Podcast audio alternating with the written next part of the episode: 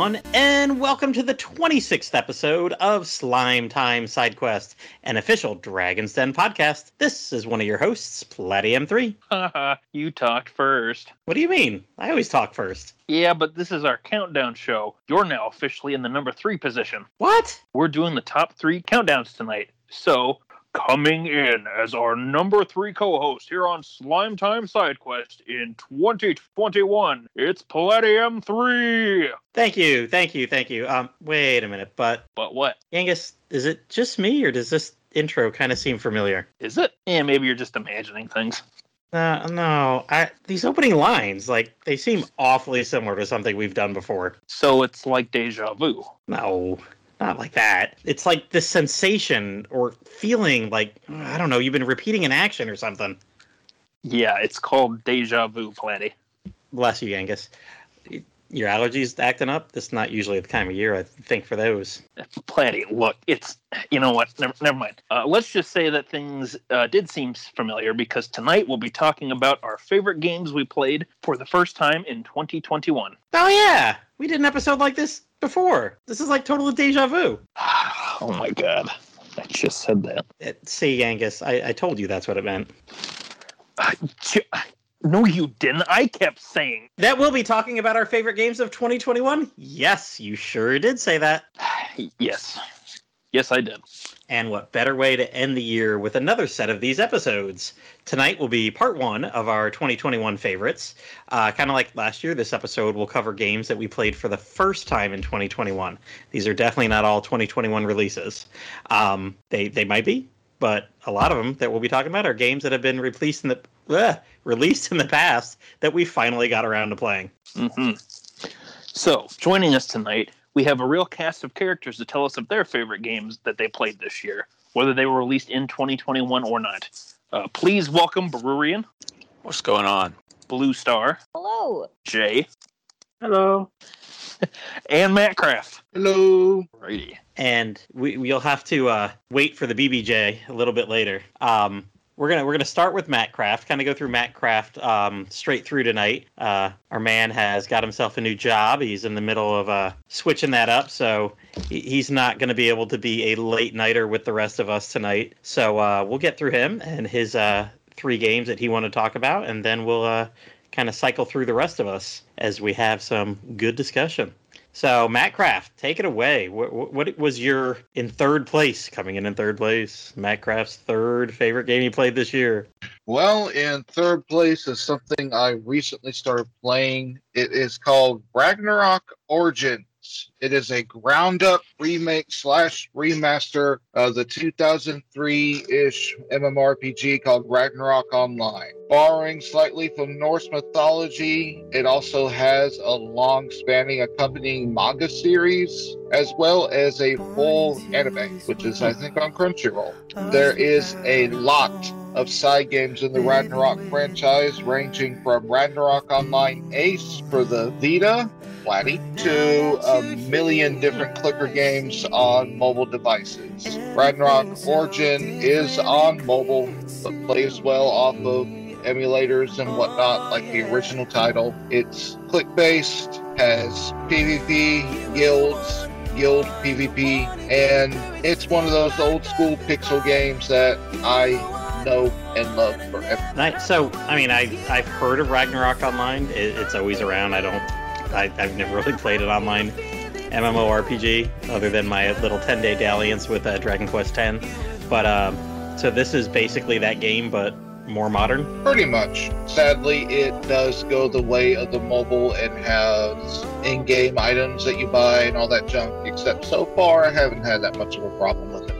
In-game purchases. Yep, you know, like every other game almost in existence, you can buy coins or whatever it's called, and you get the point from there. Boo. In-game purchases. Boo. No play I'll to let you win. Did you that. say boo or boo earns? Uh, boo earns. I was saying boo earns. Dope. All right. So, like, are you emulating this, or are you playing it on your phone? I'm actually playing it on my Chromebook.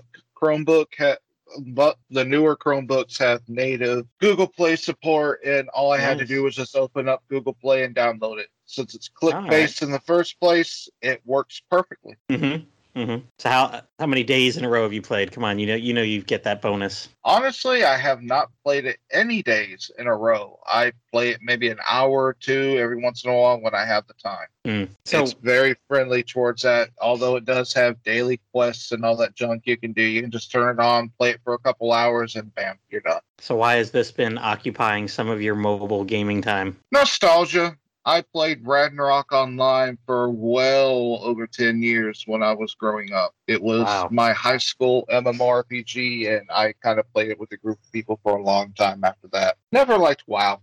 So what are some of the quality of life improvements over the original? Well, it does have an auto battle system where you just kind of let it sit and do its own thing after you click on something on the screen. That's one main quality of life extra. Some of the old school players on it consider it. Uh, I'm sure you might be familiar with the term botting, using an external program to make it do what you want to do. There's also they've integrated more quests and things like that as the original title was based out of Korea, like a lot of the other MMORPGs at the time that were not American American. So mm-hmm. it has everything quest wise from the get go. It has quests, storylines, daily quests. Mainly the quest system is the major quality of life addition to it. Otherwise than that, it's just like the classic Ragnarok Online for me. Just with a giant thing, sometimes it pops up that says, Hey, you wanna buy some coins so you can get this neat looking item? and I can say with all confidence that I said no. I Then we don't need to boo you that much. I spend my money on better things like Black Friday Nintendo Switch sales. There you go. All right. So speaking of Black Friday Nintendo Switch sales, I bet your game number two was not on a Black Friday Nintendo Switch sale because this is uh, pretty recent, and it's not on Switch at all. Nope. So there's some, there's a there, there you that's another boo. Bring bring Brewerian back on.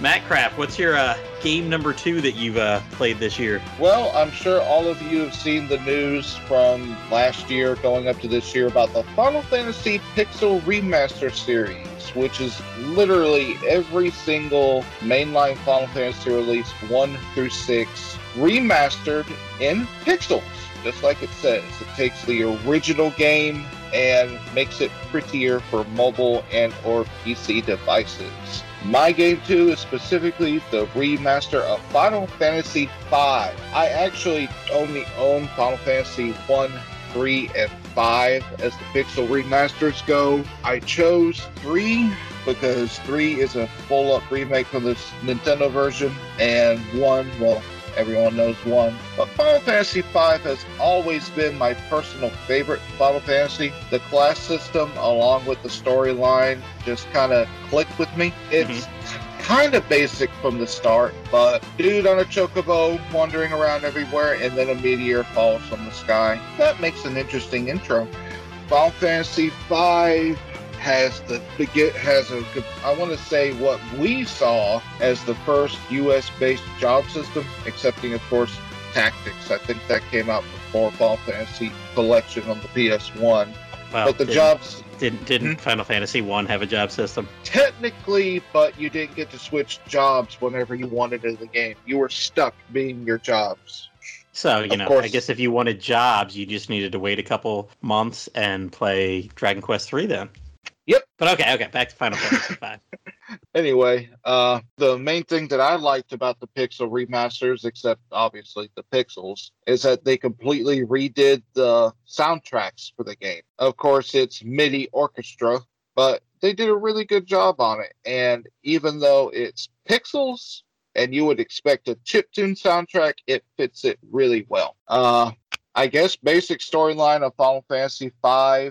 The typical four four crystals that govern the world are in peril, and you play as the archetypical warriors of light as you go around the world saving the crystals. You have Bartz, or as the original Japanese release fam- uh, famously and funnily named him, Butts, is a wanderer that literally wanders the world on his chocobo looking for some.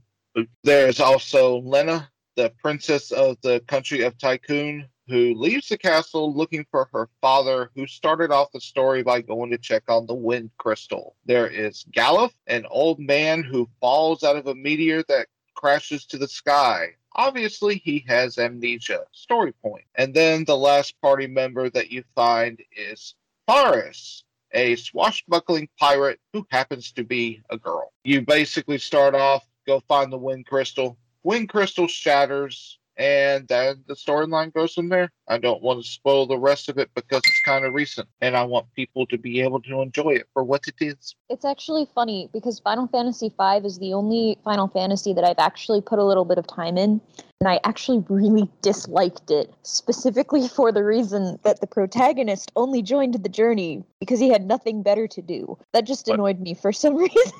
What better reason to join? I don't know. We don't Save- need some long, arduous reason why. save the princess, uh, rescue, uh, lift the curse on your castle where you are a palace guardsman, and uh, basically everything about Dragon Quest VIII. Uh, Fangirl alert. Well, if you do want to get if you do want to get technical, March does save the princess's life at the very beginning of the game and then joins the party. He saves her multiple times later on too. I thought his name was Butt. But thou must. It is But in the. Jap- in the Japanese release, or wh- who was the people that did it? Was it Aeon Genesis? The people that did the original translation, whoever did it, his name was Butts because they went with the Japanese thing, or Batsu. Oh yeah, I heard all about almost the. worse. It's Batsu, not Butts, from someone who used to be on the Den. I got a whole lecture on that one. so basically, we've got a Super Mario Brothers slash Dragon Quest VIII plotline. Mamma mia. Yes, that fits it Save the quite well. Princess, Cursed Castle. Yep. Then you've also got like Slacker because you know nothing better to do. Well, really, honestly, that kind of works because um, Exdeath, who's the who's the big bad of Final Fantasy V, he's a real uh, big ham, just like how Bowser usually is, and he has some pretty funny lines actually. Doesn't he have? Isn't he even a, even a bigger ham in Dissidia? I think so, but that's also thanks to his voice actor, who was the voice actor for M Bison in the uh, Oh, um, Street Fighter games like four and five. I did not know that. Oh yeah, he's he's pretty good in that role because he does a good job making Exdeath just kind of ridiculous. And it- all, all I can think of though is just M Bison wearing a big suit of armor, running around talking about crystals and things. but yeah, Exdeath is for him not being one of the most talked about villains from the series. He actually is. I, I personally do like him as a villain, just because he's you know he's just so maniacally evil that he's just, just so hell bent on taking down the world, just because he just wants to. you know, you know, I do want to allude on something. I spoke about this, I think, in one of the first side quests. I've always loved about Final Fantasy VI, where Kefka wins without alluding into it further. Final Fantasy V, actually, even though it's not to the, it, it's not world-ending apocalyptic. Exdeath actually wins as well, and then you get World Three. Well, technically, it is pretty world apocalyptic because in World Three, he starts opening up the void, which starts destroying the world and the surface of it. So, technically, Yeah, he d- is one of the villains that ends up winning too. He just doesn't get quite as much success as uh, Kefka does, without going into spoilers. Okay, I did not think about that. I, I, I really, I, you know, I see people talk about like, oh, Final Fantasy V it wasn't as good as six and whatever. I, I remember when I played it, like that. Though out of the first six, I think this was my favorite by far. I just love job systems. Yeah, five is definitely one of those ones that, it, like, depending on who you ask, it's either considered like one of the best games, or it's just kind of like, eh, it's all right. But really, Yeah, it kind of depends on if you are the more yeah. gameplay focused or if you're more story focused with your RPGs. And yeah, we know me. Eh, whatever. Story and music. Yeah. Yep. But, But the no, I- uh, protagonist is a butt. yeah. He is a butt. That's why. That's why his parents named him that. They're like, "Oh, this kid's gonna be a real ass when he grows up." They were right. Zing. they had the gift Oh. of foresight. Yep. Yeah. His dad could see the future. Oh man. All right. Well, seeing the future, I, I can uh, predict that we're we're going to move onward at this point to uh, Matt Craft's top game he played for the first time this year. Ah, okay. The top game that I have played this year so far is Legend of Mana HD Remaster, which is a mouthful. Legend of Mana is the fourth game in the Mana or Seiken Densetsu series, and it is not like any other other Mana games at all. It is very non-linear, and you start off with a mailbox after watching the world get torn apart and turned into a bunch of little artifacts.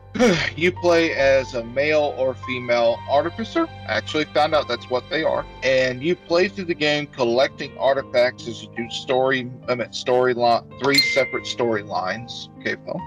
And as you collect the artifacts, you unlock more of the story. You eventually do crafting. You make instruments for that that serve as the magic system. You make weapons, armor, all that jazz. You also make party members, which are Golem, and that's neat as well because that's an entirely separate crafting game which involves logic blocks and complicated stuff that makes my head hurt. You also have a full monster catching system that was some some would make you think of Dragon Quest a little bit because the way you catch them, you go throughout them and give them food, and they come and join you, and it's so adorable. The main thing I love about Legend of Mana is beyond the battle system, which, if you, I'd have to say Yangus would be familiar with this thanks to his playing the Saga series, but uh, it's similar to the Spark system where you generate where you generate different skills that you use in battle as well as weapon and I mean, weapon techniques as you play with a very large variety of weaponry. But Legend of Mana is, for better lack of a words, gorgeous. It is one of the most detailed games that I have ever played. Every single map is meticulously drawn, and the HD remake just takes that a complete step further. I have never seen a more beautiful game in my life, and I gotta say, it beats the hell out of these fancy PS5 and Xbox One games that say they're pretty. Legend of Mana HD Remaster also adds a Pocket Station game called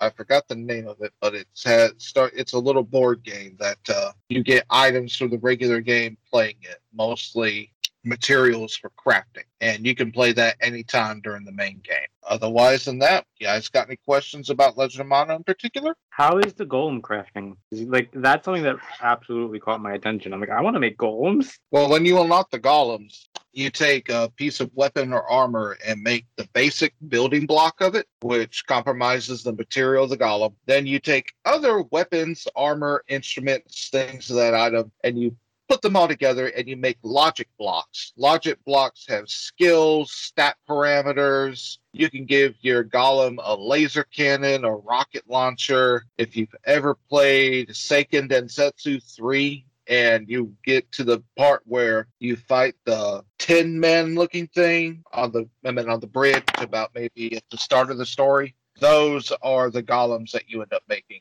And they I have to say are the best party member in a game that I've ever seen. That sounds wonderful. I'm gonna pick this game up now. Thank you. It's on the Switch and modern consoles. Not that Switch isn't modern. What are they up to? Eighth generation consoles? Is that what they call those now? Something Probably. like that. Yeah.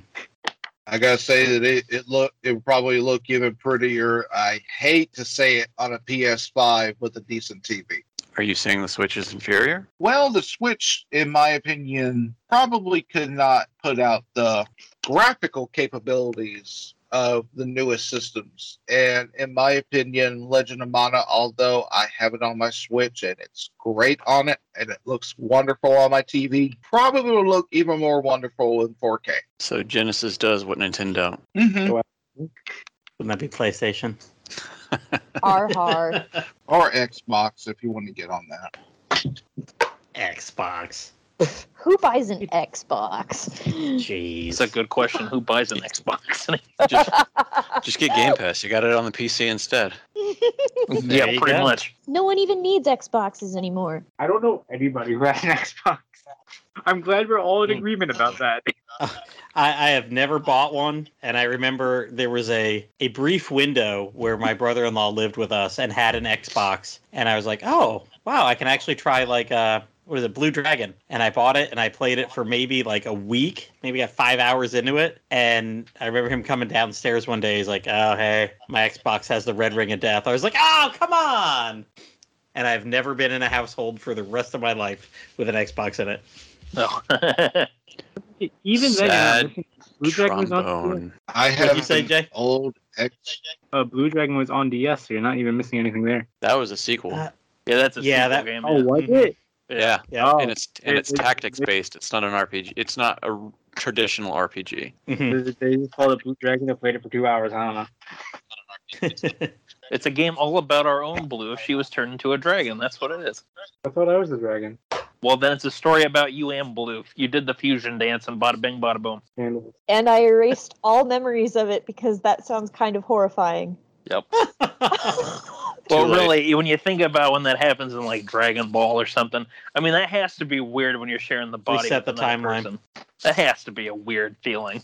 oh boy. Guess we'll never know. Someone call Toriyama. Let's get an answer. Yeah, we'll get an answer by the time we get P. uh, Was the PlayStation 13 with? I can't remember that scene from Sandland. I think it's Dragon Quest 13 or 14 and the I, yeah, yeah, PS thought it was whatever. PlayStation 5, Dragon Quest PS6. 13. I PS6. I, I see that in my Twitter every now and again. Yeah, yeah. Pretty sure it's PS6. Which you know they're they're pretty on pace for that. I mean, by the time we get 12, it'll be Yeah, well like- into the PS5 PlayStation lifespan. PlayStation Oh did my a God. commercial. PlayStation did a commercial once where they advertised jokingly a PlayStation 9. We're getting there. Yeah, it'll happen sooner or later. Eventually. More than halfway. It's going to be the console that plays you. Yeah. You have to spend $500 for it, and it, and it red rings immediately.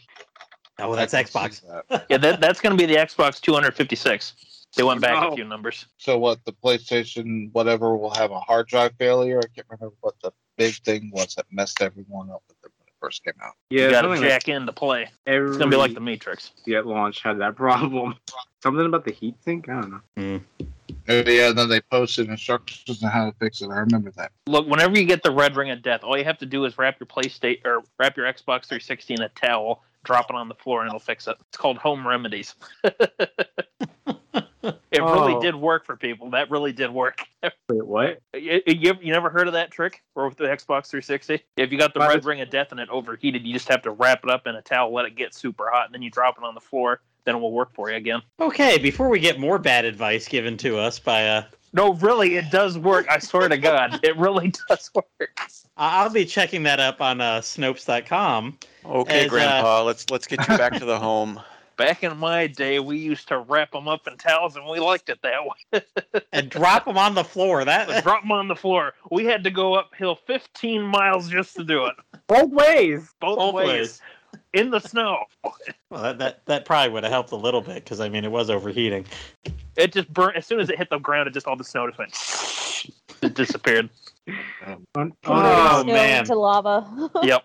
Yep. someone Pretty much. sizzled my Xbox. Like it, it basically just turns the landscape back into uh, springtime or summertime for a few seconds. All Red Ring right, of Death is powerful, man. So that's what that plant in my carpet was. Yep, it's powerful stuff. so Yangus has just spent the past couple minutes trying to get us to uh, slay our old Xboxes, Yeah, go dig up your old Xboxes from your basement or your closet or somewhere. but uh, we're we're gonna we're gonna move on to uh, we'll say goodbye to Matt Craft. Matt Craft, good luck at your new job and uh, have a good evening. You can you guys stick have a good and- night. Catch Yep. you later, dude. Tell all the customers about the thing I told you about the Xbox. Oh my god. Oh, Hey, that but- reminds me. That, That that will not be Hey, a by that way- will not be a long tenure at this new job. oh boy. I, By the be like, way, crazy. I know this has nothing to do with why you're here, but It's gonna be like he's fucking crazy. Get him out of here.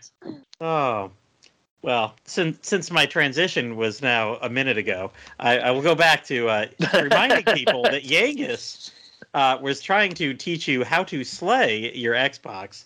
Um, but Brurian has been slaying something else this year. Brurian, what is uh, one of your top three games of the year? So this game I played back in well, I shouldn't say I played it. I played a very early build of it at a convention probably back in 2014, 2015, and it was called The Metronomicon. And it's by this uh, studio, this indie studio called Puuba, and they eventually released the game on the PC in 2016 and on the PS4 and Xbox the following year, but I never actually got around to playing it until this year when I got it on a really deep discount. But by then, they had added in a whole bunch of extra features that the uh, original version did not have. But what it basically is is it's a rhythm game that sells itself as a musical RPG. So it's RPG, uh, it's it's an RPG, but it's a rhythm game. Hmm. Uh, the the story revolves around four uh, musical students, cadets of the Neon Shield Academy. Uh, you've got Wade, your warrior class, and your main damage dealer. Gwen, your protector paladin class, whose main role is to soak damage, you know, akin to like a paladin class from Dragon Quest. You've got Clark, who is your support class and only heals. He never deals damage. And then you've got your mage class, Violet, who her personality is all about making things explode. The uh, like main source of damage. I love that. Oh yeah, the main source of her is that she does all of your elemental damage for the game. You do have characters that come in later uh, in the game as you continue through and play, but these are the four that you start out with. So you who are graduating from the Neon Shield Academy as newly minted rhythmic combat artists are sent out into the world to battle hordes of monsters and defeating them with your dance moves and abilities. The game itself has about 40 or 50 tracks across the game, and the songs generally fall along the lines of EDM, synthwave, and chiptune music. So if you're into that sort of thing, this game should be right up your alley. But it doesn't have an overworld of any kind, just due to the nature of the gameplay, since it's a rhythm game. You basically get kind of a, a singular map for each area that you're in, and you kind of just choose the game that you want to play.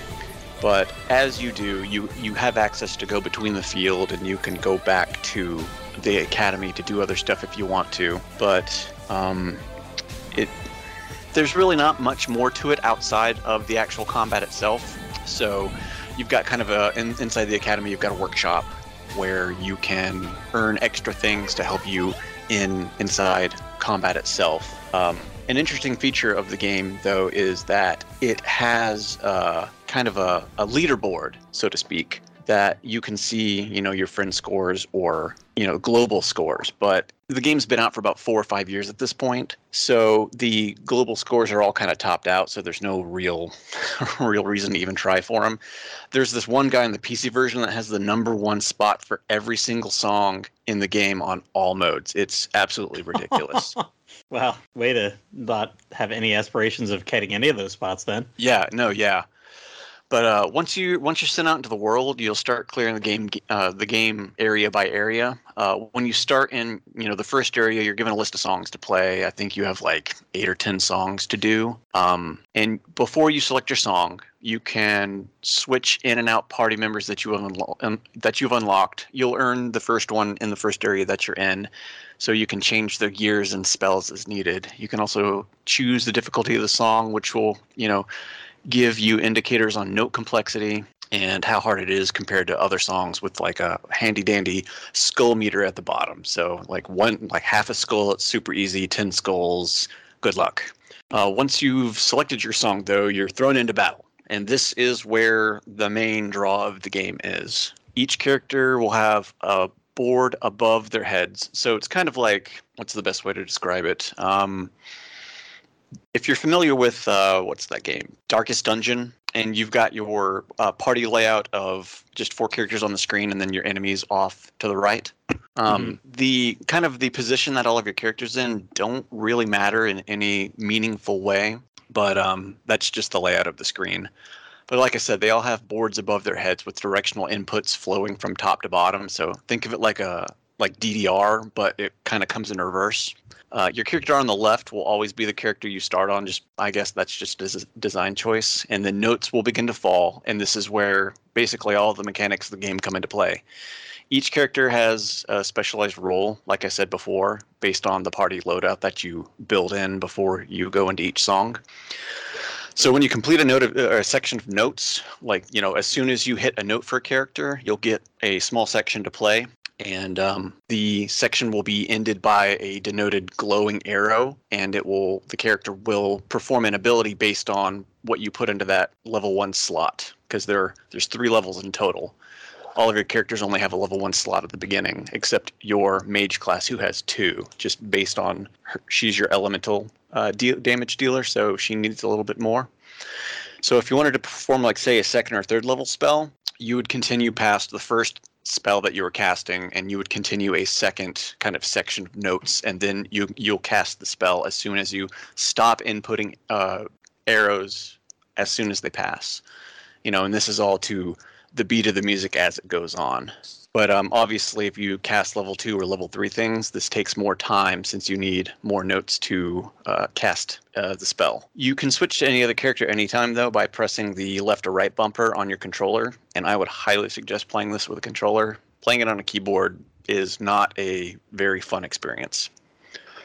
Though with it being a rhythm game, usually you get kind of penalized if you miss any kind of notes. But in this game, as you're switching between characters, you're not penalized for missing uh, arrows unless you don't complete a section to cast a spell. The spell will just drop. But you can miss uh, notes that can mess up combos that help you do higher ability stuff. But uh, as you're doing damage to the enemy, they're also damaging you. So that's why you have Clark, your starter healer class. Uh, so he'll cast all your healing spells. Otherwise, you'll fail the song if your health bar depletes, basically. Other characters that come in later can replace him if you want. Uh, so they have like a kind of he- hybrid heal attack. And the first character that you get almost immediately, it, her name is Sarah, and her class in the game is described as lab coat, but she's basically a, a, a sage class because she has uh, attack spells and healing spells. So after you clear the song, each song can be anywhere from a minute and a half to three minutes, depending. Um, there's no real way to tell you how long the song is. Unfortunately, it doesn't it doesn't give any kind of indicator before you start the song. But once you finished it, you'll earn experience that will level up your characters and improve their stats, making things easier for you overall since you'll take less damage, you know, if you play that song again, and obviously help you for later songs since you'll take less damage as you uh, you know, miss notes or just take damage from enemies. The note complexity will never change unless you change the difficulty of the song itself, though. This just makes it harder for you to fail a song no matter what difficulty you're on. So, uh, some songs will unlock side quests that will reward you with items, abilities, or creds that help you improve the workshop in the academy. Uh, but the greatest thing about this game, I think, is you know, in most RPGs, they try to be this serious, high and mighty, high fantasy, or maybe this low sword and sorcery kind of thing, to where either you're like this grim warrior trying to complete a task, or you know, you're a um, what was it? A, a, a guard who was trying to save a ho- princess that got turned into a horse. I've never heard of this plot line. No, never. Uh, the game, though, itself has a very ridiculous tone about it, as most of the monsters you you encounter are kind of raved out in some fashion. Like you'll have an owl bear wearing neon glasses and waving waving, waving around glow sticks as you fight, or crocodiles wearing jams and sunglasses while breakdancing. so it's got a very it's got a very fun tone to it. Uh, if you're looking for something pretty lighthearted, this is a great game for that you could beat the game on easy mode and just walk away satisfied if the harder vote mode doesn't do anything for you. And at any time, if you want, you can just go back out to the main menu and enter free play mode and choose from all of the songs in the game. So you never even have to really do, uh, you know, story mode if you don't want to. Mm-hmm. It also has multiplayer, so if you want to play with a friend, you you each can control like two characters and just kind of have a little fun with it. But that's that's basically the game. It's a rhythm RPG. I, I was watching some videos of it, and just watching the bosses dance as they're fighting you is pretty darn hilarious. It's it's great. I I, I love this game.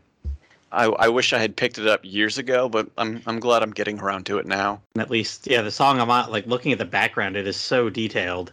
Oh, the the, the art for this game may Yeah. not uh, may may not be for a lot of people, but they've done a really really great job with it. I imagine though that they spent most of their budget on this game just acquiring music licenses for like the 50 tracks. And if you want, there's DLC for I think an additional 10 or 12 songs that you can add on. So, what systems is this out for? So you can get it on the PC, you can get it on the Xbox, or you can get it on the PS4. All right. No Switch. Sorry, No. so the modern consoles that are not Switch. basically. All right. Well, the only uh, the only rhythm like RPGs that I've ever played are the uh, Persona three, four, and five dancing ones. Um, I've now run my course on all those. But uh, someone who's uh, run through Persona five this year for the first time is uh, who we'll hear from next. So, Jay, you're up. Hello, me. Uh, I specifically played Persona 5 Royal, which is like the enhanced, like the Pokemon Platinum, I guess. yeah. um, but I never actually played the original Persona 5, so I went back and looked at everything it changed. And oh my god, that sounds like so much of a worse game. Like I remember people singing Persona's praise to heaven and back, but like I can't imagine liking it like the original version without all the stuff Royal added. So it's like Dragon Quest 11 to 11S. No, it's way more than that. Way more than like, Yeah, like uh, one of like the big areas in Persona 5 is like this procedurally generated map called Mem- Mementos, and you have to go. It's for the most part, it's your main area to level up and get like miscellaneous treasures, fill side quests, stuff like that. But towards the end of the game, you have to reach the very bottom of it, and there's like maybe 35 floors or whatever. And apparently, in the original version, it was just nothing. The Royal, they added like these little flowers where you could trade into a shopkeeper, stamps where you could like spend to uh, increase how much experience monsters drop, money, items, all these like extra hidden things in this main area that's otherwise completely barren. Oh my gosh, that sounds completely wonderful. As soon as you mentioned Mementos, the uh, the the backtrack for for it just started playing over and over in my head, and it's literally like the same two bars over and over again. It's so like I know what I- song I'm putting in. Oh gosh. I was literally just talking about this with my brother the other day. He was like, I'm, I'm in a phase where all I can think is that the Persona 5 soundtrack really slaps. And then he was like, Yeah, I, don't- I don't, there, there's like maybe one or two tracks that's not that, that aren't like super duper great. But, and then he named them, and I'm like, Did you forget Mementos? And he was like, Oh, I blocked that one out of my memory. like Mementos is easily the worst part of the game, and it was so much worse in the original version. It seems. I'm like, wow. Anyway, let's talk about good things about Persona. Yeah, It is this is kind of our favorite games Of that we played this year. Yes, it, it, it is my number three for a reason. Um, it's a pretty by the numbers turn-based RPG. You have a party of, I believe, eight characters that slowly join you as you go through the various dungeons. You play as Joker, who ah, fancy name, um, who after being pinned for a crime that he did not commit gets like shipped out to this other town, Yongen-Jaya attends a whole new school. Everyone knows about his past and is like, oh, don't trust him. He's the bad kid. He has a knife. But uh, when you find out that the PE teacher is sexually abusing students, you stumble into the world of cognition. uh, and find out that you can manifest your rebellion as spirits called personas to steal the treasure of pe- of people with warped desires. This just gets weirder and weirder with every second, and that will Yeah. cause them have a change of heart and confess to the things they've done. And then their So- hearts grew three like sizes that that. day. And their hearts grew three sizes that day, unless you screw up and they die. Oops. Yeah, when when when you like actually say it out like that, uh, yeah, the whole premise is a little uh, little when you say there. it out it's completely ridiculous. What game related to Shin Megami Tensei doesn't have a weird premise to it? Come on now. all right, the power of friendship will conquer all. All these fucking games have weird premises. How is Persona 5 any different? It's all in the intonation in Jay's voice. Yes, and speaking of the power of friendship conquering all, in between exploring dungeons, you can also spend time with your party members, increase their friendship, get to know a little bit more about them. And as you do, they will offer you like particular bonuses. Like, let's say the one character, Ryuji, once you build your friendship with him, if he's in your party, he can like cure stas effects, take what would be a fatal hit for somebody. Uh, certain combinations of characters in the royal version can access special showtime attacks, which would be like a desperation move. And I bring up Ryuji because he, in particular, has this absolutely broken ability where if you run into an enemy from behind and your level is higher than theirs, you just instantly kill them. Whoa. You get Whoa. Like you won the battle, but you don't battle. Whoa. It is broken. Yeah. Jeez. It is- Uh, I actually had someone tell me very recently, like two days ago, that I needed to play Persona 5 Royal because I've only played the original version, but I still have like two trophies to get on the original version, but I don't really want to play New Game Plus and blah blah blah. Uh, it's a it, it's a uh, Hundred hour game. Like I don't really like playing New Game Plus that much as is, but I am absolutely not going to do it for a hundred hour game. Yeah, you exactly. underestimate my power. Uh, but it overestimates the amount of free time I have. So uh, there's that. Yeah. Uh, uh, as Joker levels up, you get access to stronger personas. These are basically equipment. They alter Joker's stats, elemental resistances, and all that such. Every other character has a set persona that can like become stronger as you deepen your bond with them. But Joker has the ability to switch his at will. And normally they're very balanced, but if you play the royal version, you get all the DLC from the old version, and DLC persona can be summoned for free the first time. And there are some of them that are absolutely bend the game in half at the end of the game. So you can only imagine what they do at the beginning. My favorite thing to do was to get a persona that nulled physical damage, just because you know a lot of things use physical damage, and a lot of times then they'll just they'll just try to punch you, and you'll be like, ha. It reminds me of uh, when I was playing Shin Megami 4, I had a unit who drained physical damage, and I'm still trying to figure out how that works. He gets off on being punched, maybe. I don't know. there we go. There's the explanation. Anyway, um, Persona has very good music, except for the time when it doesn't. also, here's my main problem with Persona. It goes on for like 40 hours longer than it has to. There's a bad ending, and I like it better than the real ending. Ah, It's like, we'll circle back around to that kind of topic when we get to my yeah, like without spoiling, basically the bad guy gets away, Joker gets killed, and the mystery goes unsolved. But like we we the player know the mystery from like the word go because you get like those side scenes and such. And it's like we know who the killer is. We know what their motive is. Him killing Joker is totally acceptable. And it's like by the time I got past that bad ending, because I, of course, I saw it on my first playthrough, I'm like, wow, I like this bad. I, I stopped having fun at the last major dungeon. And I'm like, boy, I really just want this game to end. And then I found out that there's a whole post game in Royal that you need to befriend, max out your friendship with one particular character to get. And I did not get the it. whole And I'm- point of Royal. I'm like, good. I do not want to play this game anymore. Thank you. I'm done. I've heard that the post game in Royal is like better than the whole rest of the game. I've But heard I have that. not played. I have not played Royal, so like, eh, order for me to find it, you would have to max out your friendship with a particular character who leaves like halfway through this one dungeon, and there's like a whole nother 20 hours of gameplay after that. And if you haven't maxed them out, you're just SOL. And the only way for me to access the whole post game would be to start New Game Plus on a 100 hour RPG. you also get a specific persona for doing New Game Plus. I think it's. Uh, I don't remember any of these names, but it's like the default persona for Joker gets a. Oh, uh, yeah, he gets a big Well, buff that's, that's fine. in New Game Plus. My my favorite persona was from DLC, so I'm like, all right, cool, thanks. I, I always felt it was felt it was weird that like you have this persona that was handcrafted for your character, and then and you, you like you just like you just ditch him in the first like thirty seconds of the game. Bye, guy. The worst persona.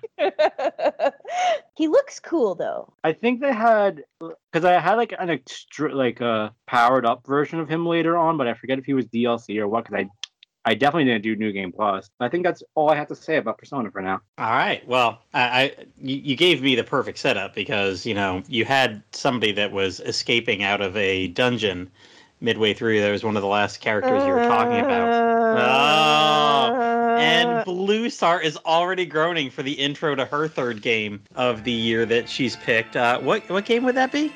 So it's actually three games for my number three. Uh, so it's the Zero Escape trilogy. Um, it is a group of games that originally came Yes, yes, Yangus, we are done with Persona. Um, it's a it's a group of games that came out on the Ninten- Nintendo DS like a decade ago or something like that. Um, and my family likes to play point and click adventures on the TV around the holidays. Um, so this was one that my brother recommended after my dad was like, let's do something with like escape rooms. And uh, yes, that means I technically started the first game last December. Shush. Time isn't real anyway. okay. Two- Especially two out of three ain't uh, bad. Especially like uh, yeah. um, Time is a construct of human conception. um, so yeah, the series was remade recently, and so I have the first two as uh, a downloaded game on the PlayStation 4, and the third one I downloaded off of Steam. Um, so it's a visual novel series, which means it ends up being a lot of story and very little gameplay. So Platy would hate it. Uh, my dad also got very lost in the story very soon into the second game out of the three. So my brother and I tried really hard to keep him up to speed, but it just kept getting weirder and more com- complex. And eventually we gave up. And then, you know, my dad would fall, fall asleep on the couch while we were playing. And after that, there was we we did our best. Um, the gameplay is pretty basic. You pick up items and look for clues to solve the puzzles in the room. Um, there are a lot of instances where the player has to make a decision. So it'll be like, do you take the left path or the right path? Do you go through, you know, the right door or the left door? You take the red pill or the blue pill? Um, which is a big part of the story because the story the, the sci-fi element of it comes in because it's all based on the idea that each decision creates a branch in time where two possible futures form so there's the possible future where you take the left path and there's the possible future where you take the right path. And sort of the whole point of the game is exploring all of those possible futures to get sort of the full picture of um, basically everything that's going on. So you really do get to see things from all sides and you know the way sort of the sci-fi comes into it it it just it, it it's just kind of a cool cool premise if you can wrap your head around it. Um, so it's also a lot of cool psychology studies that are uh, sort of meshed in with everything and classic problems like schrodinger's cat is one of them that comes up a lot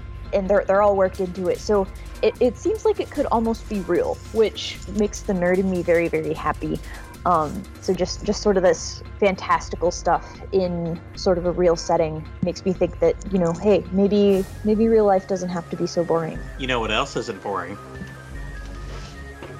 The first game on my list. I, I was kind of I was kind of pausing there, seeing if you were done. I, I gave it enough time. I'm like, okay, okay, I think she's done.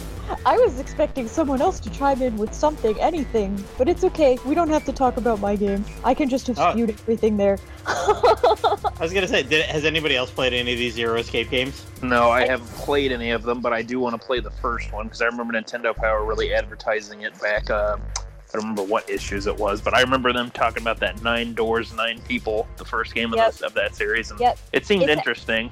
I never a- played a visual novel, but the story idea seemed like it would be uh, interesting to go through. The first one's probably see for the for the best one. It's tied between the first and the second one because obviously the second one improves on a lot of the things that the first one did. But like I said, the story gets kind of weird and complex. So the the first game has a good balance of being a, being a little bit out there but still being fairly easy to follow. Um, so I definitely recommend at least playing the first game, and if you hate it, then no need to go on to the second one. Um, but if you don't, uh, the second one is called Virtue's Last Reward, and that one is also very good. Um, I liked the first and the second one enough to go on to the third one, which is called Zero Time Dilemma.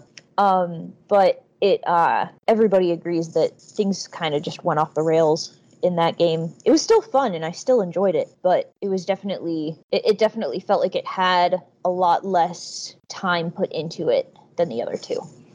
Not as polished, Yeah. just not as feature heavy or whatever. Yeah. Fair enough, fair enough. After a couple uh go rounds, sometimes they just get complacent and rush out something. Sometimes you got to pay the bills. Sometimes you got to be a little braver and wait a few years and get your next game out. Can't have these companies defaulting on anything. No, no. I mean, you, you need money. You can't default on anything. That would be especially if they really do it brave. twice. Then you'll get no games out. Then then you'll have to get bought out by another company in Japan and get bailed out from them. Yep. Kind of like Square. Could happen two Did. times even. could could happen two times. You know how brave of them to uh, fight that battle again. So if you can't tell by our all of our horrible transition skills here, um, we'll go into my third game of the year. And I wasn't going to talk about this one at first, but the, I got talking about it a couple weeks ago with somebody, and I'm like, you know, I really did enjoy my time with it. I, I it doesn't leave a whole lasting impression, but for you know like three or four weeks I put into it, I had a blast. And um, I was thinking of weird. I was talking to somebody about spring break, and I'm like, man, you know what? I really did a lot of on spring break up in the mountains. Like every night, I was putting three to four hours into Bravely Default 2. And this is a game that Yangus and I, it was half of our yearly um, race this year. And honestly, it's the first game in quite a few years that both of us have actually both finished in the same year that we uh, tried and raced with. But uh, y- Yangus eventually won because he rolled credits on uh, Like a Dragon as well. And no, not Like a Dragon. I did not. I, Did, did I not convince you enough last year with it? Apparently, no, not. you did, He gave- and I've got a plan. I've actually got a plan for this because something that Blue was saying in the last uh, segment about you know Dad falling asleep on the couch. That's what happened to me with Like a Dragon. Not that it was bad or anything, but it, it had a, so much story, and I'm always playing it at like 9:30, 10 o'clock, 10:30 at night. And you know, you start a 20 minute cutscene at 10:30, and Mhm. I'm gone. Next thing you know, it's 11:15, and my character's been standing around for 20 minutes. Like, what are you doing? That is the con of Yakuza games. Is they when they have cutscenes, they have cutscenes. They're not as bad as Metal Gear, but they're not. They're not short. no. Oh, I, I think I'm going to try to play that this next coming year with uh, streaming it to my Vita. I mean, I I used to play.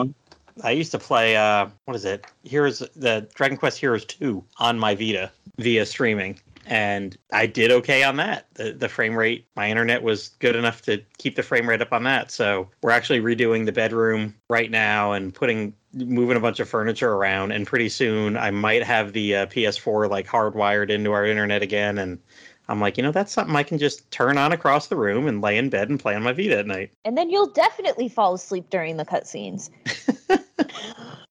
I, I don't know, like uh, uh, maybe, maybe, but sitting on the couch at night watching, I, I think it's like the eye strain. I don't have the best eyesight, and I really have a hard time like convincing myself to put my glasses on. So looking at the TV ten feet away is, uh, I I, I think that's part of it. Like let, let me. T- Laying in bed with my Vita at night, I don't go to bed. I just keep playing. Next thing I know, it's like one o'clock. I'm like, oh crud, man! I gotta be up at six for work, and here I am in the middle of another game. But all this to Must be say, a dad thing. it- it's a dad thing. I don't. I get on that couch and nope, TV's on. Couch. I'm on the couch. I'm out. Hmm. But Bravely Default 2. Back back to where I was saying. Um, the first two games I played back to back in 2016. I remember because it's when my youngest son was born. That was my habit, just sitting in his bedroom, and when I have to go rock him back to sleep at night, and then I'm wide awake for the next hour, I'm gonna put an hour into Bravely Default. And uh, so here we are, five years later. Bravely Default 2 comes out, and it's not related to the other ones at all. Um, it, despite its numbering system, it's not Bravely Second. It's not Bravely. It's definitely not Bravely Third. Um, you know, much like a Dragon Quest or Final Fantasy. You know, same kind of stuff, but new world, new characters, whatever. Um, you got the Raven default systems back in the battle system. You can get the three extra actions. You can uh, kind of borrow them to get a bunch of attacks right in a row, or you can save them up, wait for a second. Um, you know, taking those three extra actions right at the beginning of the battles, good way to deal with trash mobs. Um, or saving stuff up or trying to use them when you're trying to set up a combo is always good. You know, you could boost your strength and then attack, attack, attack. Um, get some extra attacks in. Uh, there's tons of jobs, and as Matt Craft was talking about Final Fantasy V, you know, Bravely Default is kind of what you know if they had stayed on that Final Fantasy V path and made Final Fantasy V two and three and four and five. You know, 25 years later, here's what we would probably be at um, with job systems. Uh, just, I love having the main job. You're leveling up. Um, I, I like to see numbers go up. I like to get the experience. I want to get to the next level, but it, you know, you switch jobs, you're getting your JP, your job points too, and making your job class go up and learning new um, abilities or spells at every single job class level.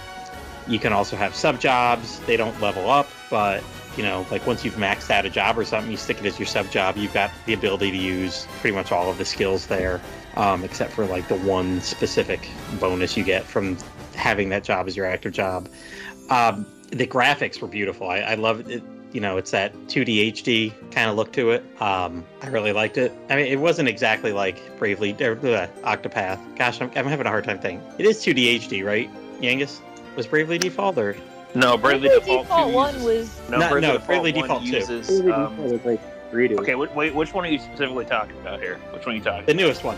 The newest one. That all right? That one is all 3D graphics, but it uses um, artwork slash painting slash drawings for the That's right. town environment. Mm-hmm. Yeah, like it's, the it's all like first two games did. right? What I said was it's that, all like pre-rendered towns, right? Yeah, pretty much. hmm Okay, so I, I'm, I'm starting to get like Octopath mixed in my brain here, but uh, the graphics are beautiful. I do like a lot of the effects, like you're walking through the desert, um, because the water effects were really cool. I remember, and even going back to the demo, like almost two years ago that they first put out, was really neat.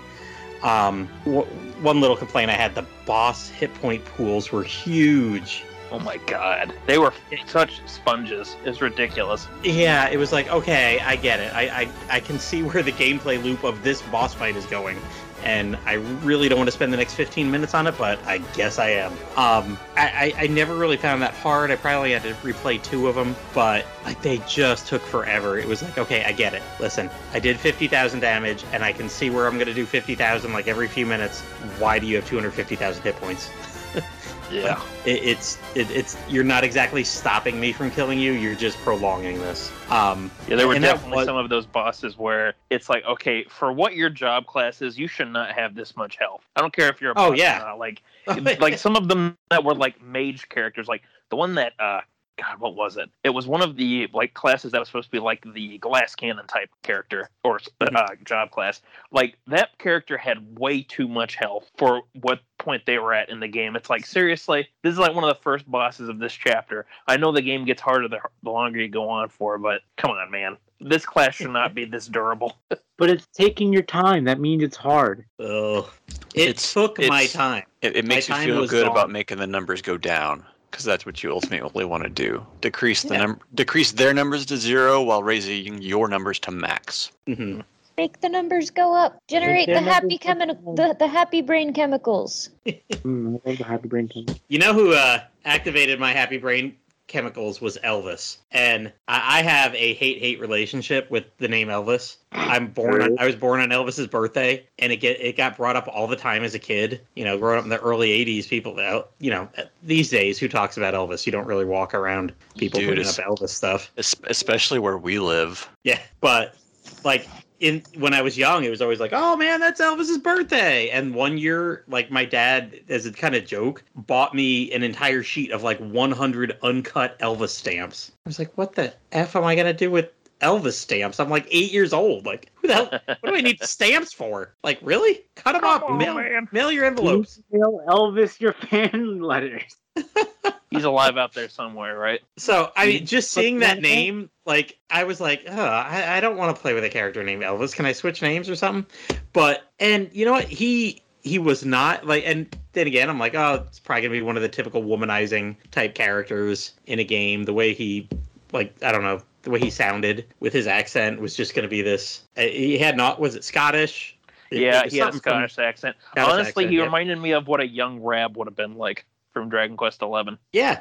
But but you know the accent was really awesome and the character was not really like he wasn't um God, what's the freaking guy from the first two Bravely Default games? Ringabel. Ring a Bell. Yep. I was like, oh, he's going to be the Ringabel character. And he really wasn't. He, he was pretty cool. And his whole town had like some good stories because the whole game revolves around going to what, six towns, maybe seven? Yeah. There- There wasn't a lot of locations. I mean, there's like a whole continent, but mainly like just one big town there. Um, it, it there wasn't a whole lot of locations to visit city wise. Um, but they all had fun side quests. Um, there was a little problem there with the implementation. There was like a hundred side quests in the game, but there was Oh no God. numbering system.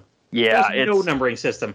it's you're really I- hard to keep did I get 'em track all? of how many job classes or um excuse me how many side quests you have going. And the thing is too, you can only take so many because once you hit, hit a certain number, the game will Mhm. no longer uh, properly track which ones you have and have not done. And I mean, I like that I could turn on markers for like where to go. It, it by default they're on like there, there's a little red marker for where the next main story thing you need to deal with, and there was like a blue one I think for side quests. Um, and there's little bubbles above the people's head who have side quests. Um, I mean, I love that it had so many side quests. Some of them were just not having a quest log was ridiculous. Like, come on, man. Yeah. Um, and it was it was easy to spot, easy to found too. But there were some side quests that were so ridiculously easy. It's like, why did you even bother putting this in there? Um, there was one in the more vertically inclined town that was at one point they were throwing people down into the pits to like Oh, yeah, see if they were that's, um, angels. Yeah, that was they're they're trying to see uh, because they believe fairies were taking over the town. so they would just oh. throw down. They would throw people in there and be like, "Well, if you're a fairy, then you're gonna be able to fly out. But if you don't, then that means you were one of us." It's basically like witch trials from like Salem yep. back in the day. Like, hey, you know, if you splat on the ground down there, congratulations, you weren't a fairy. And oops, sorry, we killed you. But which, which wasn't even the more disturbing some of the stories that went on in this game. Um, Yeah, and right honestly, like that one was pretty with the painter. Oh my god! That honestly, that whole part of the game was probably my favorite portion, just because that was like honestly, that was the part of the game that I felt was most like narrative wise like uh, the earlier games especially one's Mm. case because as as much as i enjoyed parts of bravely default uh 2 i felt like there were a lot of parts where it's like okay this isn't really that great or interesting but chapter i think it was chapter uh, 2 or 3 i don't no it was chapter 2 because that's when you go to um elvis's hometown like Mhm. that part of the game was like okay now see this is the kind of thing that i really enjoyed about uh, bravely default 1 in both the narrative and um, setup sort of way because honestly that villain of cha- of uh, chapter 3 like she or chapter 2 excuse me she was pretty freaking crazy for one thing Oh, And, heck. and um, for anybody who's played Earthbound, um, and you've seen, uh, you know, what the final boss Giygas looks like, uh, the boss of Chapter Two, uh, the mural that she ends up painting, uh, one, it's created through very, um, very dark and questionable methods. But the way that it looks and animates, it was like as soon as I started seeing that activate, it's like, oh wow, this is, you know, really giving me deja vu back to that uh, Giygas fight because of how it animates and how it moves and how you can't really comprehend what it's exactly doing. Like it was, it was that was probably one of the best parts of the game, in my opinion. And you know, you said there was it, it wasn't it didn't quite hit all the beats like one and two did. It really felt like a JRPG by numbers. It was not it didn't have like oh like one of the best things about the first two games is when the title screen changed. Like those were plot twists that were like reflected in the title screen and it was just so awesome. And this one was like, eh, you know, there was one point in, in the uh, fairy killing town that I was like, oh, I didn't see that coming, but I had other people's like, what? You didn't know that? I'm like, oh, sorry, my one bit of joy. But I mean, it it was a good, it, it was a good, solid JRPG. Kind of like uh, introducing somebody to like Dragon Quest Four or something. I'm like, hey, here's what a here's something with all the roots of what a JRPG could be. Go town to town, do the stuff, move to the next town. Um, or like if you took Dragon Quest Seven and cut it in maybe a third. Um, Mhm. But it, it was good. Um, and um, but at the same time, I I wrote here like yeah, it didn't wow me as much, and maybe because you know all the systems were the same as Bravely Default and Bravely De- uh, Bravely Second for the most part. You got the same exact battle system, and you got the same exact. You know, you're getting a bunch of jobs. Jobs. You're killing, knocking off the asterisk holders. You're taking their asterisk. You're moving new jobs, and I mean, well, it was fun again. Uh, imagine if like Dragon Quest Four and Dragon Quest Five did the same thing Dragon Quest Three did. Have generic party members that you were going to save the world and you could change classes and just make up your party and you're doing that again for Dragon Quest 4 and you're doing that again for Dragon Quest 5 like Dragon Quest yeah you're doing a lot of stuff the same but they, they change it up and think things move around. You know you've got 3 and 9 where you're making up your own characters while the other ones are preset characters. And I mean yeah it's all got the same roots but there's something different. This just kind of seemed like okay ho hum you're playing Bravely Default again which you know was fun. I gave it 50 hours. Uh, when the credits happened, I was like, I'm perfectly fine with this. Uh, there were, and it, it very clearly sets up how to go into the post game. Um, there was something a little sad at the end, and if you didn't like the sadness, you could continue on and try to get a better ending. And if that one still made you a little bit sad at the end. You could continue on and get the perfect ending at the end. And honestly, I stopped at the first one and I was like, you know what? I don't need another 20 hours of this. I, I've put in about 50. I got out what I wanted. It's, it was fun. I don't want to bash on the game and get pissed about it trying this for another two weeks just to uh, beat post game and get the true ending or whatever. So I was happy with it. Yangus, what was your final kind of verdict on it? You were kind of ho hum by the end. Well, it's like I've been t- I've said throughout like throughout playing it too.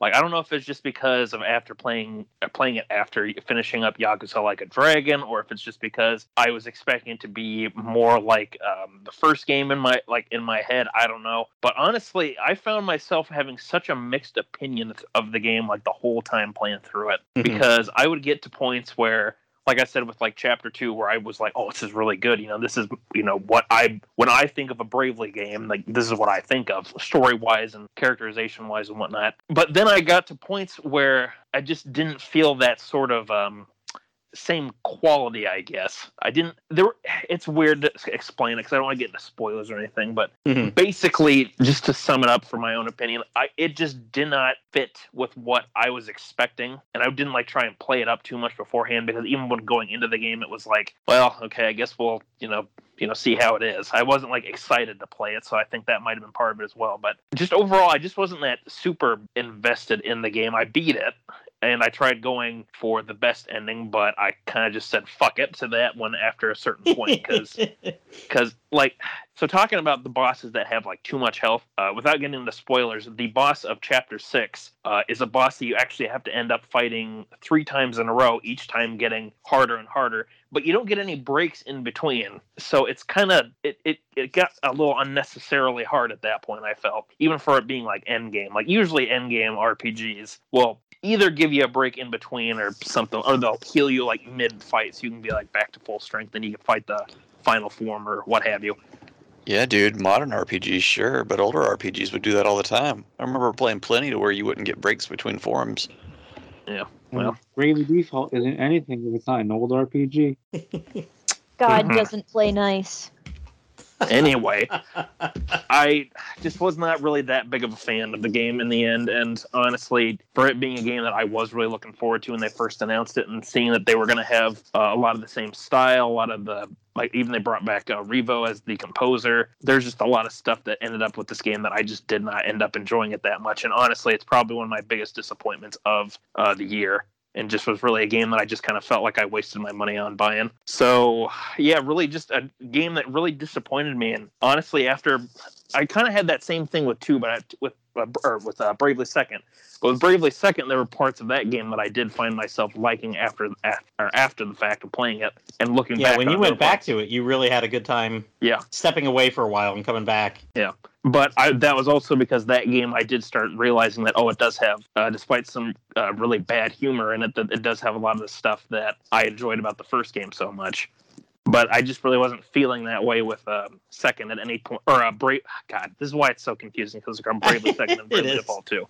But uh, with Bravely Default 2, I never really felt too many moments like that except for a few uh, bits and pieces here and there. So, I mean, it has good stuff to it. It- Like, the game's not awful by any means, but it's definitely a game that I just personally just was really disappointed by and I can't really say that with a whole lot of games that I've played that I there was like like it genuinely disappointed me but that was one where I just did not find myself um, super invested in it by the end of it and just kind of was playing through it just to finish it and just be done with it and put it back on the shelf. But um, yeah, that's pretty much all I got to say about it. It's just All right. wasn't the well- great, wasn't the uh, greatest game that I've ever played. Let's put it that way. Definitely Not- wasn't not- the best RPG I played this year either. I I was gonna say, not the greatest game you've ever played. That that describes literally every game you've ever played, except for one. But We're getting ahead that of was ourselves. Yangus. That was Yangus. You heard him. I am Flatty M3. Our next person is Brurian, and his game is I am Setsuna. Or is Oh. he? I am Setsuna. Or are you? You are man. You you you, you own that. You go, girl. So, I Am Setsuna is a Square Enix title that was done by Tokyo RPG Factory. And Square made this uh, studio specifically to make RPG, like older aesthetic RPGs. And um, I think the whole selling point back in 2016 when this game initially came out was, you know, we want to make games like the old Super Nintendo games, but for modern consoles. And the result we got from that was I Am Setsuna. And I, this year, was kind of really wanting that. Like a lot of the RPGs that I had been playing, I was having issues with uh, staying interested in them for more than the first five or ten hours and kind of just falling off the wagon because I don't like a lot of modern RPG tropes anymore. But um, as it was described by uh, Square Enix, they were trying to go for like a pure fantasy RPG. And you know, all future RPGs made by this company specifically, or this development studio specifically, kind of kind of hinged on the success of I Am Setsuna, which thankfully it did well enough that we've gotten two games since, um, Lost Sphear and Oninaki. But uh, for this one, they kind of wanted to do something old school, something along the lines of Final Fantasy, Dragon Quest. They even specifically stated that Chrono Trigger was a, mm, you know, huge inspiration due due due to its popularity, and a lot of the development team really loved Chrono Trigger. So and that they also believed that there weren't a lot of kind of spiritual successors to Chrono Trigger on the market, so they kind of wanted to capitalize on that. Also, you know, being under the Square Enix uh, flagship and everything. So, uh, like I said, they drew they drew a lot of influence from Dragon Quest, from Final Fantasy, some other ones like Saga, even Mother, and they wanted to make a game that you know also had the playtime of an old Super Nintendo RPG because RPGs these days, as you've probably experienced with Bravely Default 2 or Persona 5, these are like these can be like a hundred hour RPGs for you Mhm. to just get to nearly the end of the game or something like that. I remember Bravely Default took me 80 hours to get to the end of the game. So this was something, oh, you're done in 20 to 30 hours. And unfortunately, you never know how long you actually spend in this game because it doesn't have it doesn't keep track of a timer in the game. So but by the time I finished it, I had no idea how long I spent on it, unless I was, you know, you're paying attention to uh, the achievements as you earn them on the PS4 at least, from the first one to the last one. Um, but it is a very it's a very melancholy RPG. It is its central theme is sadness. Because in the opening of the game, you as a mercenary are given this assignment by this unknown NPC to go out and kill a woman named Setsuna. And that's all the information you're given. So you trek down and you find her, and as you're about to find her, she's like, "Hey, are you here to kill me?" And you know, you kind of get these dialogue options through the game that kind of give a small split throughout the game as you play in dialogue, but ultimately the choices don't matter, so you can kind of go whichever way you want with them, which is a little bit of an unfortunate thing, but hey, that's old RPGs for you. Your your choice doesn't actually matter. But uh, you know, if you say, "Yeah, I'm here to kill you," or some snarky comment that you'll probably get, she wants you to join her team as she is going out on the last right because she is the chosen sacrifice for the world. The world is in turmoil. Monsters are basically keeping people in separated, populated towns, trying, you know, it keeps the human population down. Um, and they are going to go and sacrifice Setsuna so that the monsters will kind of recede for a number of years, although it's never really determined or specified how many years that is. So you join her party uh, along with one other character. So you start out with three. And as you work your way through the game, through a snowy filled game, this game is all snow all the time. There's no other biomes in this game. There's no desert, there's no um, like plains, meadows, anything like that. Every town is full of snow, everybody is cold, everybody is miserable. The OST itself is uh, a, a piano soundtrack the entire time. Battle themes, intros, outros, world world map music. It's all piano, and it is all fantastic. Uh, usually, something like that would get stale after a while, but whoever they had do the uh, you know soundtrack for this game did a fantastic job with just a piano. But um, it's a very standard fare RPG. Uh, like I've said like five times now, it's all about Super Nintendo aesthetics. So you go through each town. Each town has their own vignette. You'll pick up characters along the way. Uh, you'll find new new revelations as you journey to make the sacrifice for Setsuna. Um, the, the party doesn't want her to kill herself to sacrifice the monsters, but she has to to keep the world from getting worse because you know this time on the sacrifice the monsters are worse than ever and um, unless they do this you know humanity may come to an end but for me the real uh, outside of the story the real thing for me is always combat systems in these games. And uh, the combat system for this is basically the chrono trigger combat system. So all of the characters have their own weapon types. Um, you don't you don't upgrade you you buy new weapons but there's really not a difference in your stats between the weapons. It's all about how you upgrade them using Spritnites that you uh, gather throughout the game. And that's where the real like meat of the combat system comes into play because everything that you uh, apply will give you different abilities for different characters because specific characters can only you know uh, equip certain Spritnites. And as you use these Spritnites, they can evolve, adding stuff on, like bringing MP costs down, um, increasing certain stats, you know, increasing your agility, your evasion, your strength, so on and so forth. And you can stack all of these up, and each Spritnite can have like 10 of these effects applied at any one given time. So you can you can make some really killer combinations with uh, with all all the stuff that you can equip and you equip these Spritnites via your equipment slots. So you know you, your accessory item will basically let you equip specific things, and every accessory also gives you like can can give you a bonus ability. But um, I would I would really say that if if you haven't played this game, to give it a shot. It's it's it's a really decent game. I I had feelings at the end of it. Um, it's it's a very hmm. sad game. You, you obviously like this a lot better than uh, Pendy did. Oh, did Pendy he not was like on it? for our no, he was on for our Christmas in July, and Oh, yeah? uh, we uh, covered this game because it was snowy, so that was enough to qualify for Christmas in July. Oh, yeah, that works. We have very high standards at this podcast, God damn it!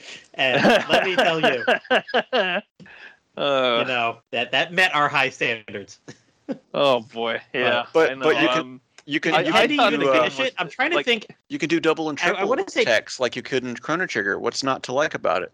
Well, I mean, I didn't really. yeah, he doesn't like Chrono Chrono Trigger. That's not really Trigger, selling but- the game to Platy Yeah, there. you, yeah, you haven't sold it to me, but you know, Well, for it's- the I other mean- like ninety nine point nine percent of uh, JRPG fans out there that really love Chrono Trigger. Yeah, it's it's got an active time battle system, but you can change it to wait. That's what I always do if I get the option because I don't I don't personally like active time battle. No, neither do I. And honestly, you know what? I didn't hate Chrono Trigger.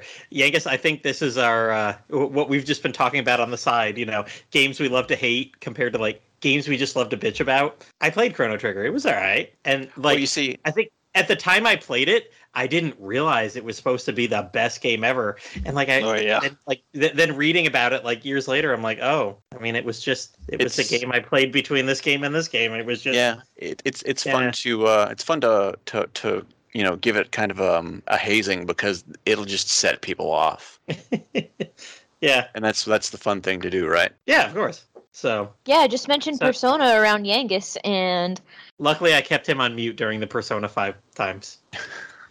You didn't keep me on mute. I kept Unfortunately, myself mute. unfortunately, I asked his opinion of Bravely Default too. Sorry about that, everybody. I'll just cut that out. Hmm. Oh, I will have to say the I mean, the only thing that I I think I said enough bad things about Persona for Yangus. Hmm. the the only thing that I didn't like about this game, I, I I guess I could say is that it felt a little too easy. Like I didn't really ever have much of a problem with the combat except for the purposeful harder enemies because they're you know it's one of those things where you've got a bestiary and every bestiary has you know the different types of monsters. You got your beasts you got your birds you got your uh, question mark class whatever. And in every one of those there's one specific type of that enemy that is just hard for the sake of being hard. And um, the game is also brutal because there's no autosave in this game so you have to kind of save or you're screwed and i did run into a couple couple of times to where i ran into these harder because they are just meant to be hard uh, creatures, and you get a game over, and you, it just boots you back to title screen. Oh, So, but and also like when you reach the end of the game, like right before you go to fight the final boss, like uh, a portal opens up next to the save point, and it'll it you can take it back out to the world map, and just a whole ton of side quests open up there, so you can go do extra story stuff for all of the characters if you want to, but you don't even get that option until the end of the game. Also, no new game plus like Chrono Trigger. So you want to start a new game, you have to play from the beginning again. all right. Well, talk about hard games. Um, Jay is going to uh, delve into his uh, second block of games. I guess we're going to talk about here. Um, definitely not an easy time. In fact, it's such not an easy time. He can't even say anything about it. No, He's speechless. it He's completely silent. horrified. Anyway, so my set of games was the Dark Souls series because I had the wonderful idea of marathoning through all three of them after into the first because I played the first one for the first time on the remake on Switch, and I'm like, wow, this is great. And my brother's like, hey, I have two and three if you want to play. I'm like, sure, send them my way. And I decided to marathon through all three of them, and I only very recently finished three. Hmm. Th- They're all similar enough that I think we can like lump them all together. Basically, you're Yeah. in you're in this very cold, angry world. Everything's trying to kill you, and each game has a different goal. Usually, you're trying to relight this original bonfire, which is like a sacred rite, I guess. It's very difficult. One mistake and you will die, and every time you kill enemies, you get souls, which are basically your currency. You use them for leveling up and buying stuff and all that stuff. And when you die, you drop all the souls you were carrying. And if you can get back to that spot, you get them back. But if you can't, you can't. And some of these games, some of these moments are incredibly difficult. And I honestly don't really know how to talk about Dark Souls, but I had a lot of fun with it. Especially one, not so much two. Did you Um, um, Well, did, two did, two is the black sheep of the of the series for sure. did you That, do that a lot game of has quite uh, an interesting history behind it. did you do a lot of lore stuff with the game? Did you even try to like you know read the lore of the items to pick up on stuff that was going on in the background of the game? Some of it I did, yeah. Like how I learned that uh it's after you finish this one area, the firekeeper in the first game, you find you find where she was and she's dead. Like if you Right. examine her gear, you could find out that she was murdered. Murdered yeah. by Lautrec. Mhm. Yeah. And you can actually like go after her murderer and get a revenge. And if you do, you actually get a very nice ring that I use for the rest of the game because it's just that good. Yeah, because you can't take it off. Yep. I forgot about Can't that remove part. it. I'm not taking it off anyway. This is like the best ring in the game. it's like, I played the remake of one, which apparently fixed a lot of the issues people had with it.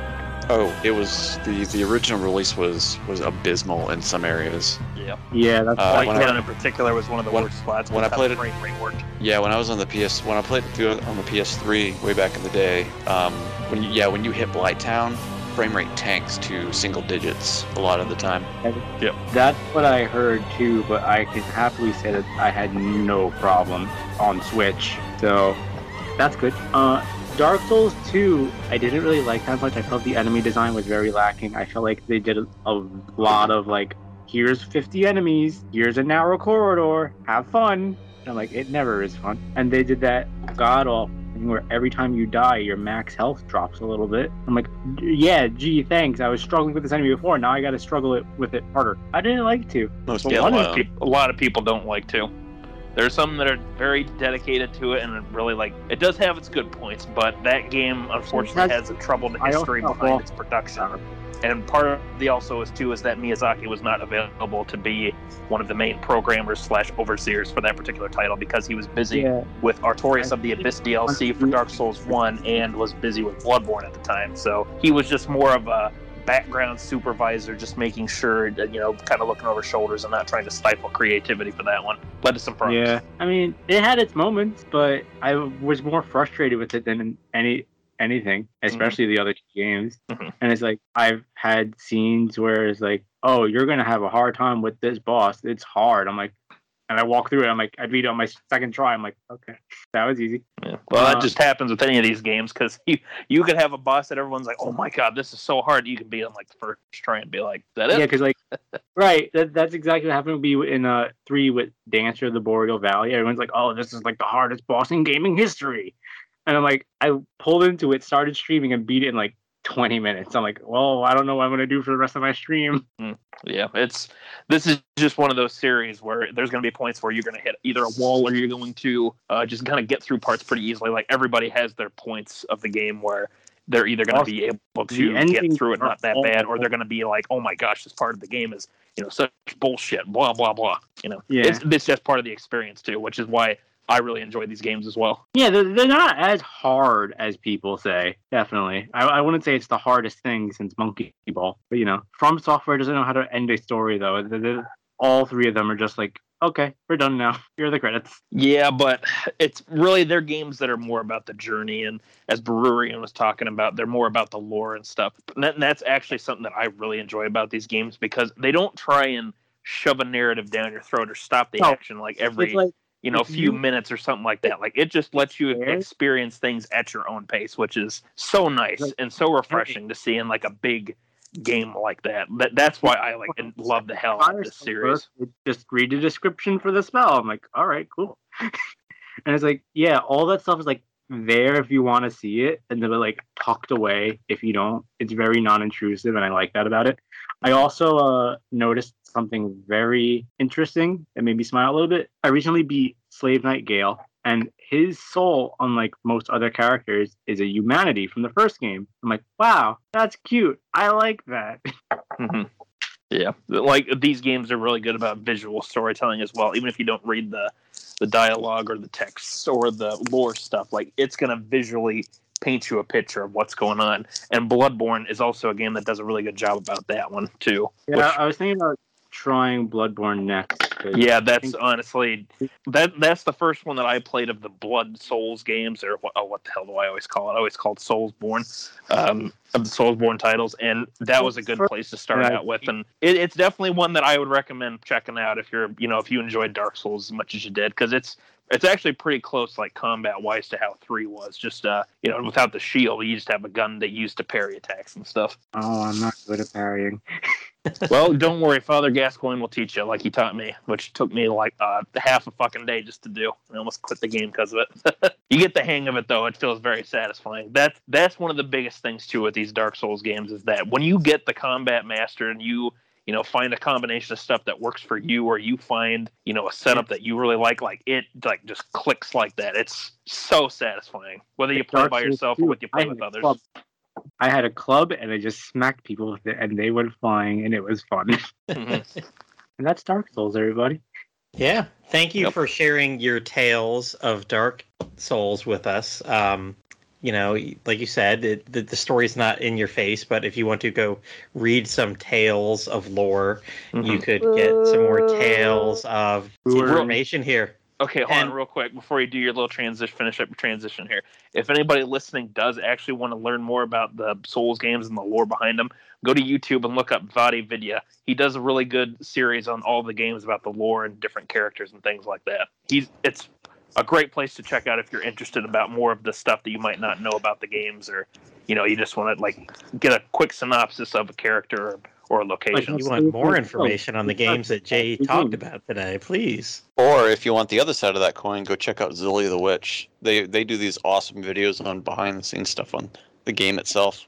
Yeah, yeah. There's there's a lot of good um uh, Souls creators out there, and a lot lot of cool perspectives from different people too. So there's tons of stuff you can check out. You're gonna probably find something that's gonna be like, wow, that's really cool, or wow, I didn't know, I did not know about that. A lot of interesting. If you'd like a cool pers- perspective on a totally different game, though, Mhm. we could uh, listen right now to Blue Star talk about her second best experience, gaming experience of the year. Take it away, Blue Star. Oh boy. Uh, so uh, this gaming experience is bl- brought to you especially by Platty, who tipped me off about a uh, this game being on sale on the Nintendo eShop for fifteen dollars last fall. Um, so this is It was a year ago, Ves- yeah. Yeah, it was. This is Tales of Vesperia Definitive Edition. Um, it's uh, what a lot of people say is the best game in the series. I think if you'll look online, at least until Arise came out la- uh, a little bit earlier this year, um, I think you'd see about half people say Vesperia is the best one, and the other half say Symphonia is the best one.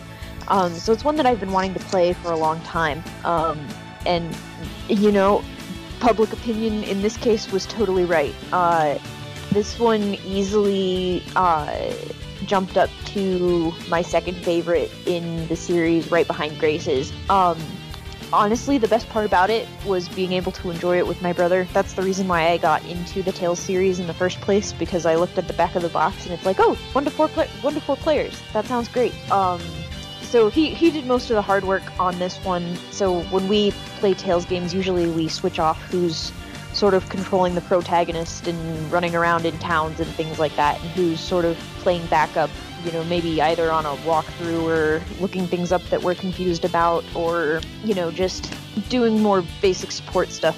Uh, so my brother was playing as Yuri, the main character. I was playing mostly as Rita, who is a really cool character and also a really fun character to play because you just stand there and spam Fireball the entire time. I think I cast Fireball probably at least 10,000 times throughout the course of the, the whole game, which was a lot of time. Um, so, uh, yeah, he did most of the hard work for this one, but, you know, even sitting out and watching for a couple of other things, I, I also really enjoy the story aspect of games, so, you know, it's, it's, it's good for us. So we had a lot of fun. We actually also had some really funny moments.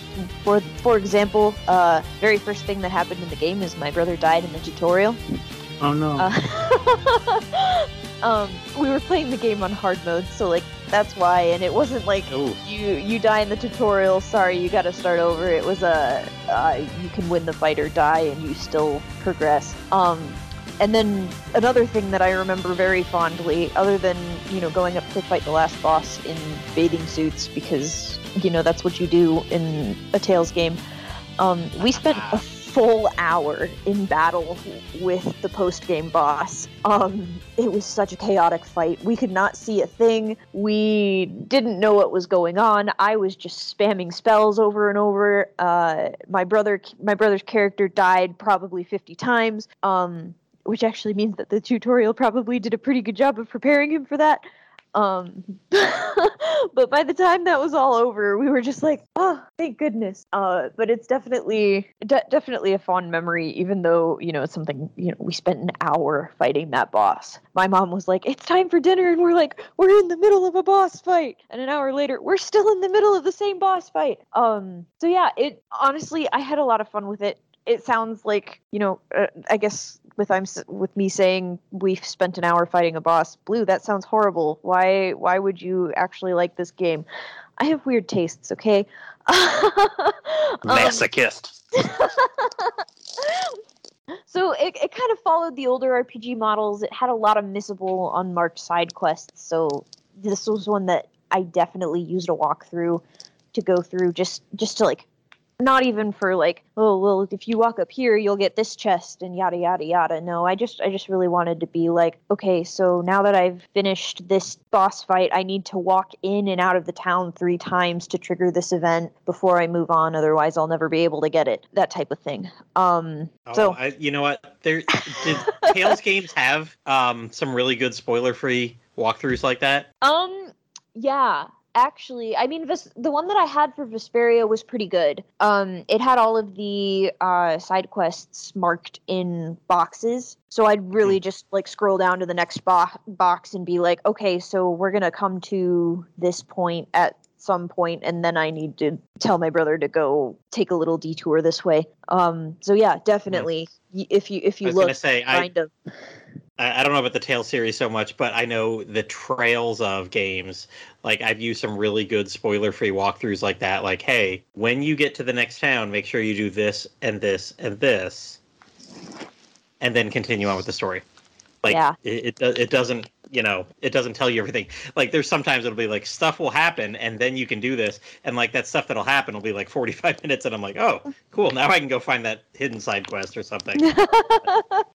yeah, so it honestly they they don't make Tales games like they used to anymore. Uh, so I also played uh, Tales of Berseria, and I think I finished that very soon before we started playing Vesperia. Um, and I loved a lot of things about Berseria, but the newer models, at least for like gameplay and crafting and collecting things, it just seems a lot more open ended and random.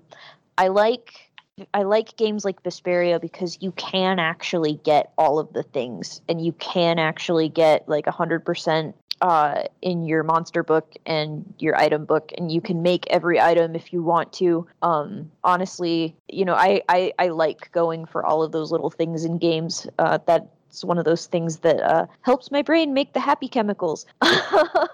Um, so you know being able to actually fully explore the game and knowing that hey it's attainable like like there is an end it's not like endless endless grinding for different equipment with different skills that are completely random that I have to overcome. You know, there there there's a set number of things to go through. So, um at least with Berseria and Zestiria, those are those are some of the complaints I have about the games, even though that I even though I did still enjoy them. Um, I have not had the chance to play Arise yet. I've heard that you know it does a lot of things really well and it was praised very much when it came out um, mostly the reason that i haven't been able to play it yet is because i've been busy um, but i'm also a little bit grumpy that they took multiplayer out of it because like i said that was the whole reason that i got into the series but uh, it is on my list of things to play sooner rather than later so maybe i'll for my uh, a year from now. yeah 2022 about that game. yeah that's all i got on Tales right now feel All like i talk well- about Tales on these a lot but uh, that's okay Yeah, That's okay. We You're all have tail. our go-to series. I was gonna say you get you're the tails on the trails, and uh, I'll I'm gonna go into the game that made this podcast, um, Dragon Quest. So for What? uh, my don't talk about what I know. I know, I know. This is side Dragon Quest quest. on my Dragon Quest podcast? No. Ugh, I know. Freaking heathen.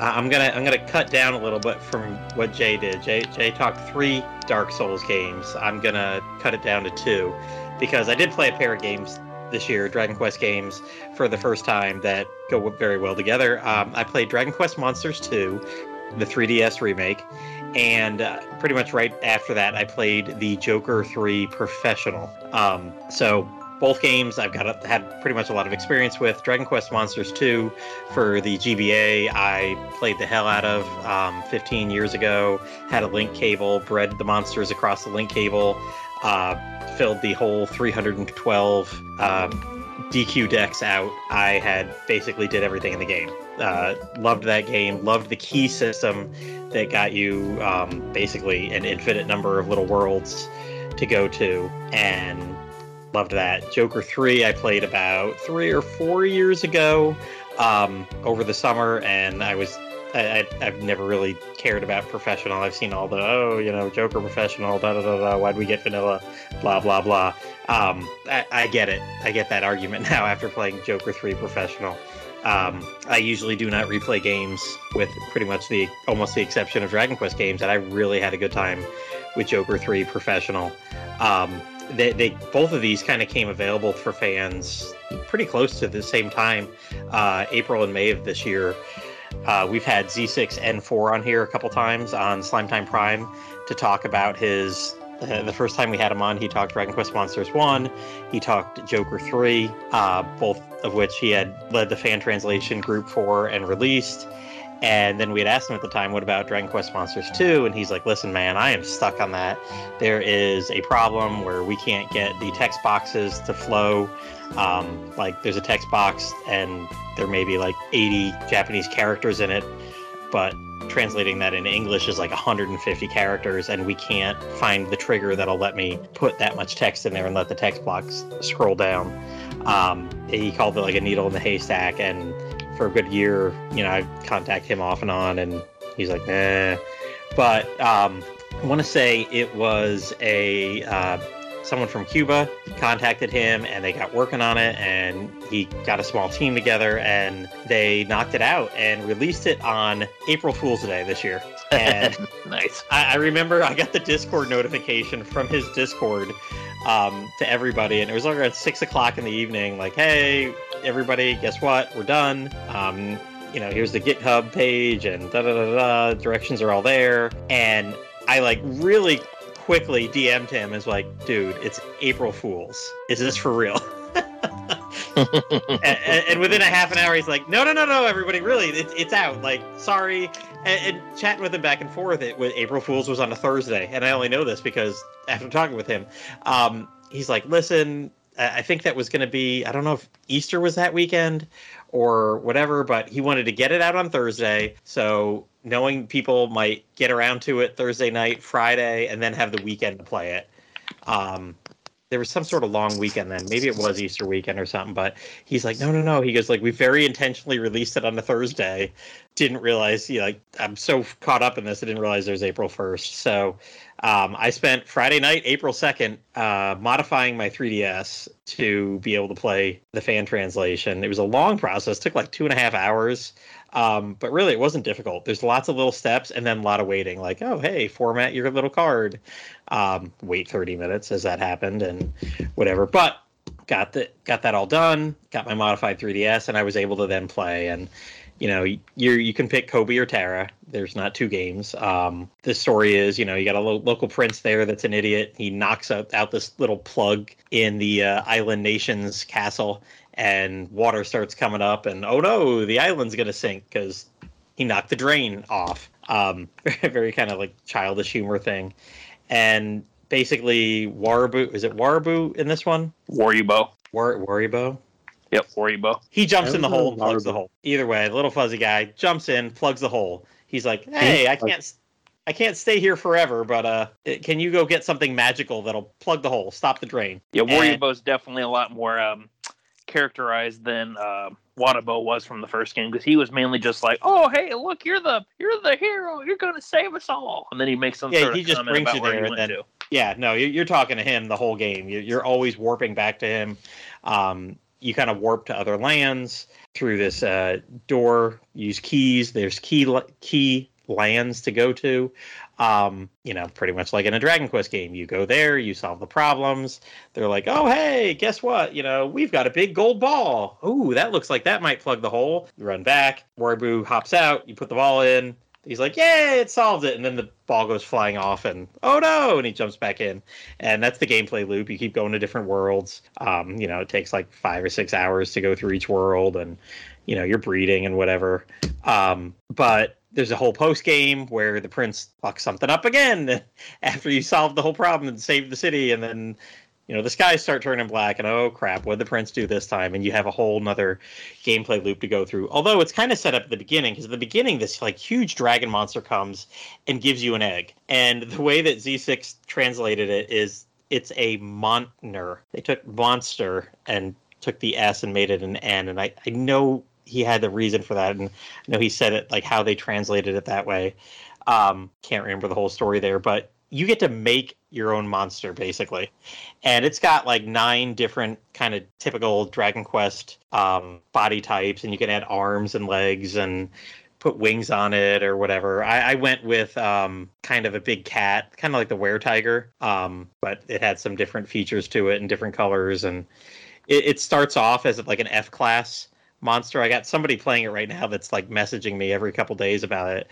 And just today he messaged me and was like, "Hey, does this thing stay F class forever?" I'm like, "No. Like when you get it up to plus 25 rank, it turns into a C, and if you get up to plus 50, it turns into an A. And um, post game, you can start turning everything into like any monster into an SS plus monster and like you want to make a slime kind of kind of like in the old games you want to make a slime and, and make it the most amazing thing ever you actually can in this game um, there are methods to go about doing that post game um, it was pretty cool because like i you know dragon quest monsters you're always breeding monsters always getting somebody new.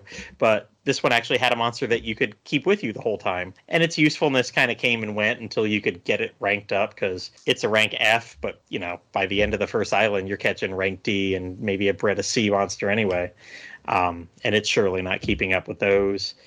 Uh, there was ways to get multiples of monsters. Once you caught i think 10 of each rank like if you had 10 b monsters you would go to the library and there was a b book and you'd get a b key.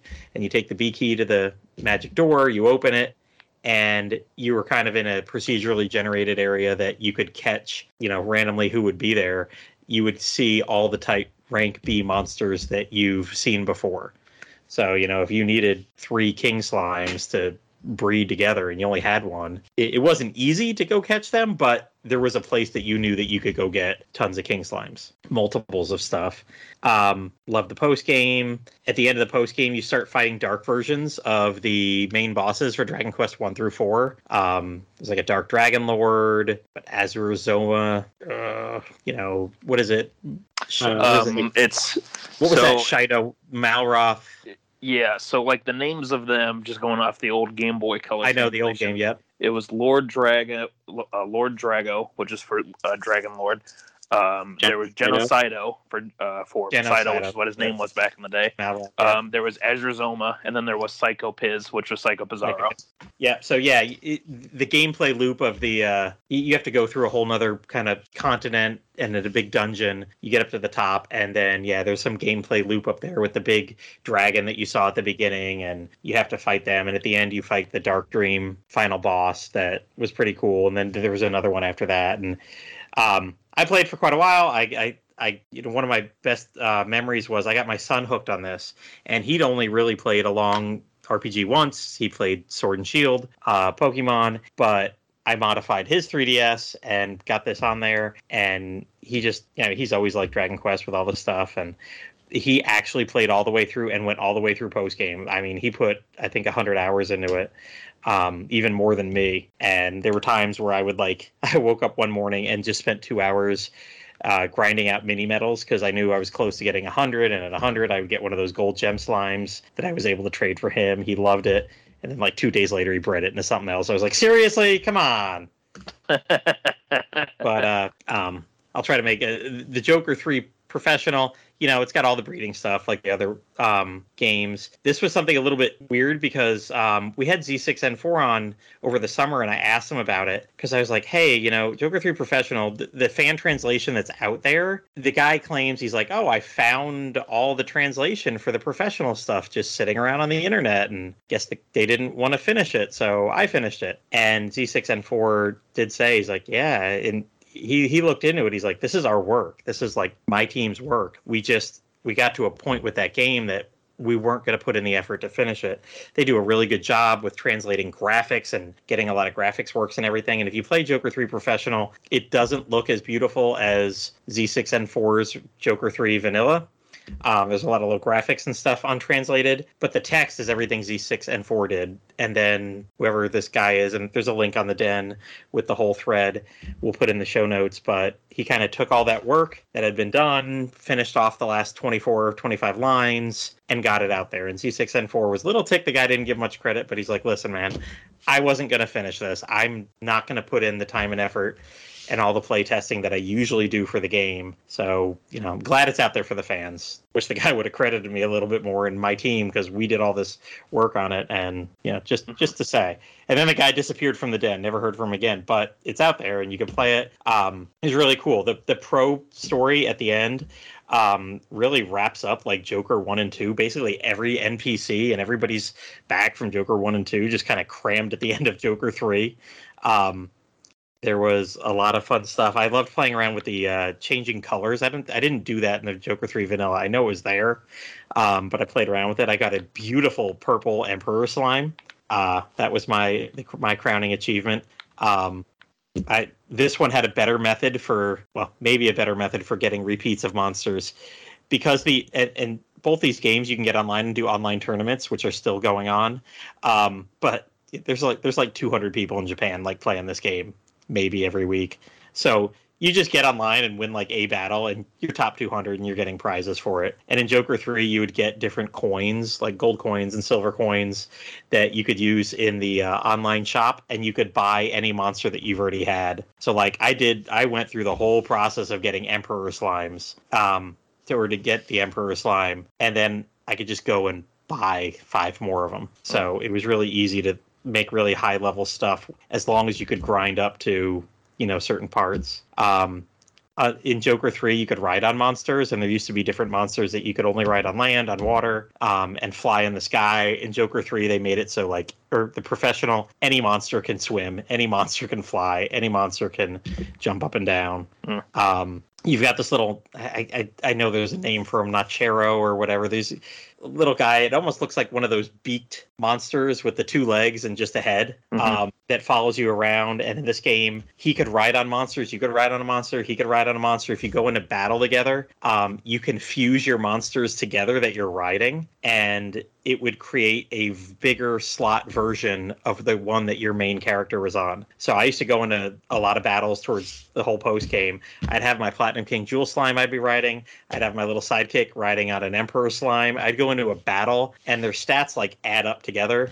Um, and suddenly I'd have this like four slot Platinum King Jewel Slime that would just hardly ever get hit and just knock the shit out of people. It, it was fun, just like tank the end of the game like that. Although I never did completely finish it. The last boss has just flattened me a dozen times. and uh, the last freaking final, final, final dungeon in the game is just a freaking maze that I've probably spent like four hours to get through.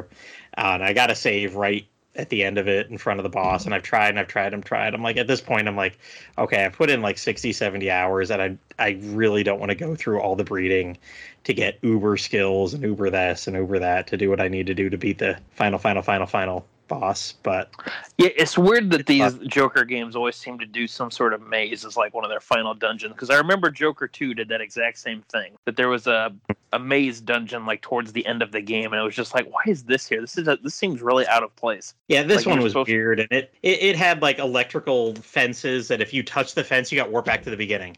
So it's like, oh my god! First of all, if I can't find my way through the maze, and then I just touch this, and I'm at the beginning God. again. Like, It's like, no, it's like I a warp maze. Like that's like a Shin Megami Tensei warp maze sort Uh-huh. of shenanigans. It's it, ridiculous. it was rough, but I mean, honestly, absolutely loved it. Joker Three Pro, it, it was worth playing again. Um, and it just it, it was it was really cool. And Dragon Quest Monsters Two, the remake, that was awesome as well. So I, I put in a good 140 hours with those games and back to back, and just had a really good time with Dragon Quest for three months. Games I hadn't had before. So new Dragon Quest. I think it was that 25th anniversary or 35th anniversary that kicked it off. Hmm. So all right, talk about kicking things off. We're going to kick off our best games of the year, and I, I've already forgot the order. Wow, Brurian, we're going to go with your number one. Oh boy. It's a big one. It's one that came out this it's, year. Um, it, it, this one actually came out this year. The other two were in 2016, and I just was lazy and finally got around to them this year. But this one I uh, played, well, not the day it came out, because I actually couldn't find any copies for it anywhere the day it came out. And I went to I went to like seven to ten different stores trying to find a copy, and just nobody had a copy. And uh, that was uh, Metroid Dread for the Switch. Were you dreadfully excited to play it? I was dreadfully excited to play it and dreadfully sad when I couldn't find a copy on the day that, that it came out. That's dreadfully awful. I'm sorry. I know. But uh, the next day I was able to find a copy. Um, I woke up and, you know, the, the store nearest me had a copy, so I went and I picked it up. This th- this one is uh, one that was, what, almost 20 years in the making? Because the last uh, Metroid game we got was 2004, which was Fusion. So I've been waiting for this for a long, long time. Like this, this came out when I was just, or Fusion came out when I was just going into college, and now here, you know, all these decades later, we got to finally get the sequel, and apparently the kind of closing of the book on this chapter of the Metroid saga, as the developers, uh, I think, said pretty much. But, um, gosh, what is there to say about it? Metroid good. Play Metroid. Um, it's uh, Metroid good. Play Metro- Metroid. Met- more. Metroid good. So now on to Jay's number one game of the year. Wow, that's, that's it. the brain Uh, strikes. No, So, no. uh, no, no, it's not really it. But you never be So- you people. the the developers for the, this game, you know, it was co-developed with Nintendo. Uh, Mercury Steam were the people that did this game, and they they really outdid themselves on this game. They did the previous remake of Metroid 2 on the 3DS, and I was I was okay with that one. I wasn't too uh, too thrilled by it, to be honest. I thought it was just okay. And when I heard that they were also doing this one, I was like kind of uh, cautiously optimistic about it because I, I, I I'm also I was always just all just kind of annoyed that Metroid since the second game, well, except Super Metroid, they've all been on um, handhelds. Like even the remake of Metroid One, which was Zero Mission. So, one of my favorite Nintendo franchises has just been relegated to handhelds, and you know people get excited for them in the moment, but hey, you know, new Zelda game out, so everybody forgets about Metroid. Um, but that's uh, that's that's my diatribe on that. The game itself is great. Uh, it starts out really, really strong. Of you basically getting um, baited into visiting a planet because at the end of fusion, the uh, X parasites are still kind of um, they should they should be extinct. And at the beginning of the game, someone sends in a, a video of, "Uh oh, there's one on this planet. We should go down and check it out." And immediately, Samus gets attacked by somebody, and per Metroid fashion, she loses all of her abilities and she has to work her way through the you know the map to get them all back and maybe even get some new abilities along the way uh, the whole EMMI structure of the game the whole kind of you know dread which is why it was called metroid dread they were sent in to deal with the uh, x parasites and they are not heard of long after getting onto the surface of the planet. So, you, as the bounty hunter and who has dealt with the X parasite and who is immune to the X parasite, go down to the planet to find out just what is going on. And um, throughout most of the game, talking to talking to your computer, Adam, you kind of get a just a rundown on everything that's been going on as you've been working your way through the game. It's it's really hard to talk about the game because you can't really talk about it without spoiling stuff as things goes along. It, it, if you've played a Metroid game before, you've played this one. You get new areas, you get new power ups to you know, use those power ups to go to new areas. I do like that they improved the melee system from the 3DS version. Playing this game on a big TV with an actual controller instead of using a 3 a small crampy 3DS controller is great. Any game not on handheld is the game for me. Uh, when you put it on a small screen and small controls. Um, I don't have tiny hands, so it's uh, it's it's nice when you can use like a pro controller to play these games. Uh, the initial time it took me about 15 hours to get through, but I I enjoyed the game so much that I turned around and beat it again like the next day. So I, I took it from doing a 15 hour clear, and my second clear I got it in like three hours and 20 minutes, which is Nice. pretty pre- pretty fast. Yeah, yeah. It was. I had the critical path memorized, so I just I just booked through it again. Nice. And um, you get different rewards on your save file for completing it in certain times with item percentages uh, up. So you know if you get 100% items and you complete it in under uh, however many hours, I think it was under four hours or under six hours, you get a you get a bunch of extra unlockables for the gallery and stuff like that. But So Yeah. you, didn't buy the amiibos, did you? I still have not been able to find the amiibos. But were you able to get 100% without the amiibos? Yeah, so the all the amiibos do is they give you one extra missile tank hmm and one extra energy tank that don't Yep. count towards completion. Okay, thank God. Because everybody Yeah. was worried about that one and be like, oh, they locked that behind that. So it's good to hear that that is not Yeah. the case. Because everybody Yeah, was afraid about that. I know that for sure. So yeah, the only, I found out about that when I was reading their website, and you know if you use any of the other Metroid amiibos, um, like I've got the ones from the 3DS game of the Metroid and the the old the non-Smash Samus, and those will heal you, or one of them will heal you completely once every 24 hours, and the other one will completely fill your missiles up once every 24 hours. Um, some of the random ami- amiibos work with it as well, but if you've got other Metroid amiibos, they will work but they don't unlock anything. They just they just recharge that one time, which is helpful if you're having problems with certain bosses. Um, yeah, Mercury Steam really outdid themselves. Uh, I enjoyed a lot of the boss battles. Um, I do know that a lot of people had kind of a critical or a criticism about how some of the bosses required well all the bosses require melee counters to eventually defeat because if you don't it can take even longer because you you- basically the uh, melee encounters kind of shortcut the the boss health down a little bit more. But yeah, uh, also it's one of those things of talking about the bosses just kind of spoils the game. So Metroid good, play Metroid. I'm glad we. I'm glad. I'm glad you made that joke again. I was hoping you would. Metroid good. Metroid good. Well, you know, Suit design was also really good. Yeah. So, real quick question about that: Does she get that suit like after the events of that of the beginning of the game, or is it one that she starts off with? What do you uh you, you mean With, the one? with you know, with the white and the blue suit that they show in the Oh, that's- stuff. That's what you start with. That's what you start with. Okay. Yeah, after you're on the planet and all of your uh, abilities get revoked, Mhm. basically you start with that because you know you got the cutscene and that happens to her and she gets up and she looks at her suit and you're just like, oh, all right, let's go kill shit. Okay. Gotcha. Blue Dabadee, now you die. Yeah, All right. Well, moving on from Metroid to a uh, another quite quite famous uh, game series here. We start. Matt Craft mentioned it back in uh, his uh, number two game, the Final Fantasy series. But Jay, what was your Final Fantasy that uh, you Mine- thought the world of this year? Yes, that was a World of Final Fantasy, specifically the Maxima version, because all of my games have to have suffixes.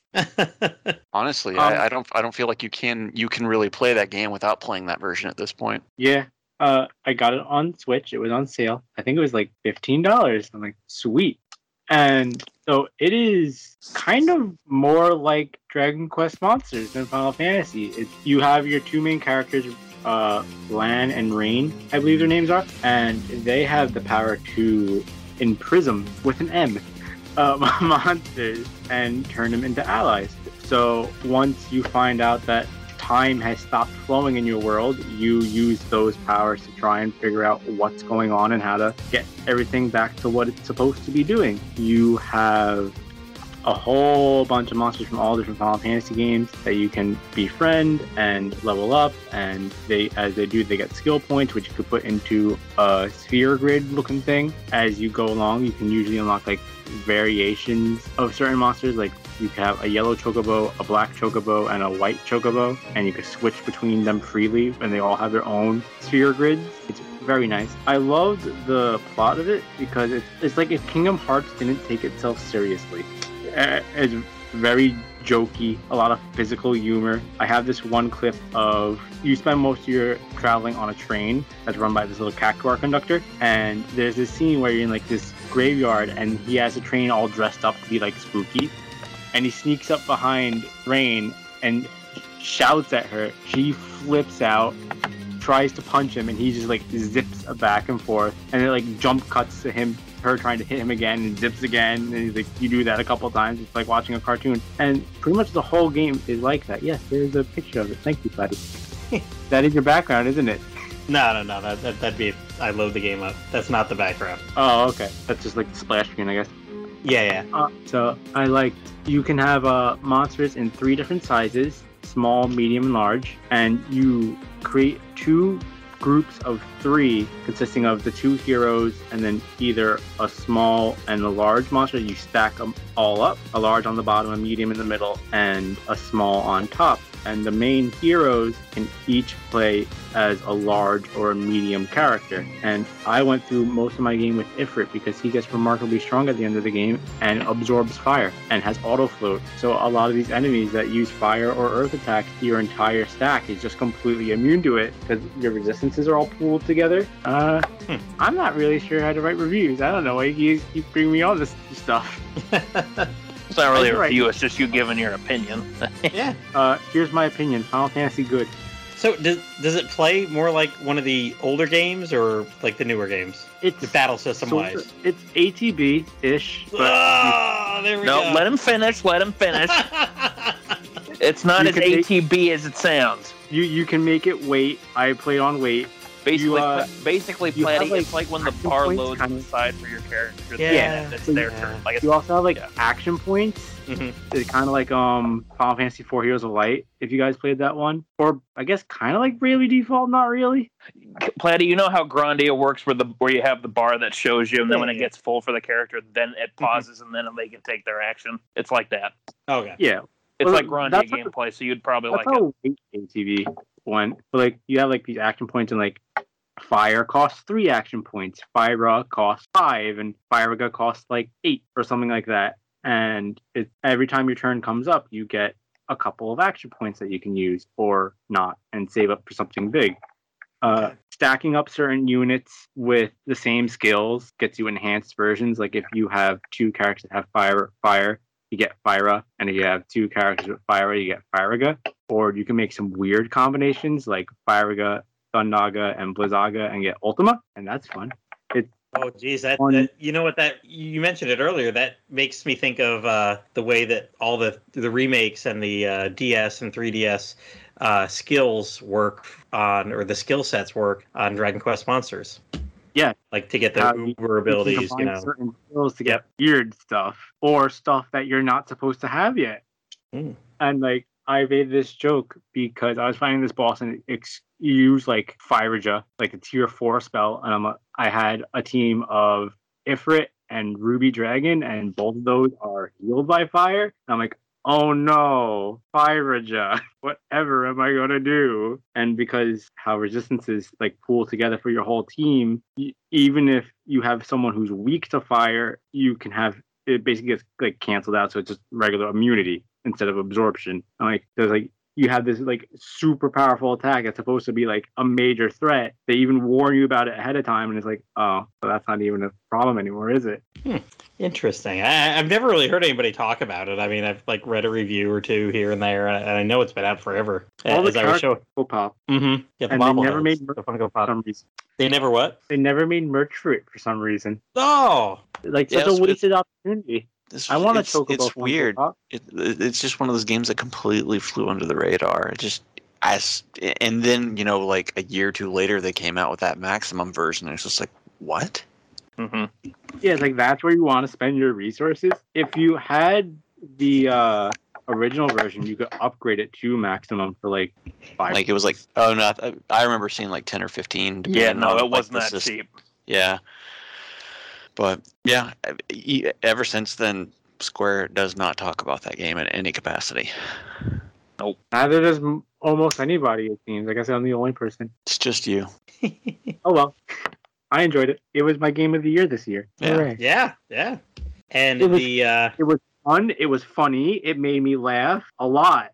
Like the very I, I first do love games that don't take themselves seriously. the very first scene, Lann's like working at this cafe, and this girl comes in and is like, "Hey, can I have some sugar?" He brings over like a jar of sugar cubes, and like watches in agony as she keeps putting in more and more and more cubes. And it's like, as someone who's worked in retail, you know how that feels. How you have to have like that fake smile plastered on as you watch someone do something completely ridiculous, like put an entire jar of sugar cubes in their coffee. All right. Well, you've made your case for your favorite game of the year. It's time for our last guest to make their case for their best game that they played this year, or should I say, games. Blue Star. Objection. Oh no, wait. I am Blue Star. Sorry. Uh, it is late and I am very tired. Um, but my That was her game of the- objection to going last. so uh, my number one game for the year is actually the Great Ace Attorney Chronicles, which is a game that came out in 2021, which is surprising for me. I don't. I. It's. Well, it's, it's it's a visual novel, so I'm not surprised. yeah. I. I'm Mhm. go. I'm. Yeah. Visual novel seems to be my uh, theme this year. Um. In Blue's words, visual novel good. Yeah, visual novel good. Uh, this is actually my first um, experience with the Ace Attorney series in general. Uh, and I have to say, I was quite pleasantly surprised. Um, it was actually something that, you know, my mom back in, you know, August was asking, hey, what kinds of things do you want to, like, what do I get your brother for his birthday? And I was like, okay, he's been talking about this Ace Attorney game that's coming out, so you should get that for him. And then he comes home right before his birthday, and we like mentioned it, and he's like, yeah, I didn't really like like I've been watching a streamer play it, so I didn't really think I needed to play it by myself. And my mom shoots me a look like you told me he wanted this game, and I'm like, I'm sorry. Uh, but he ended up really being excited that he got the game, and he was like, uh, Blue, you need to you need to play this because I I sort of know how the puzzles work for the first couple sections because I haven't seen the whole thing yet. Um, so I ended up playing it, and when he went back to school, I then uh, actually streamed it to him. Um, uh, so yeah, it was it was a lot of fun. Um, it was kind of a period setting, which I enjoy a lot. Uh, like 1900 England. Um, one of the characters is actually named Herlock Sholmes. Uh, Not Sherlock Holmes, Herlock Sholmes. No, not at all. No, not at all. Um, What, what are you talking about? That's not Sherlock.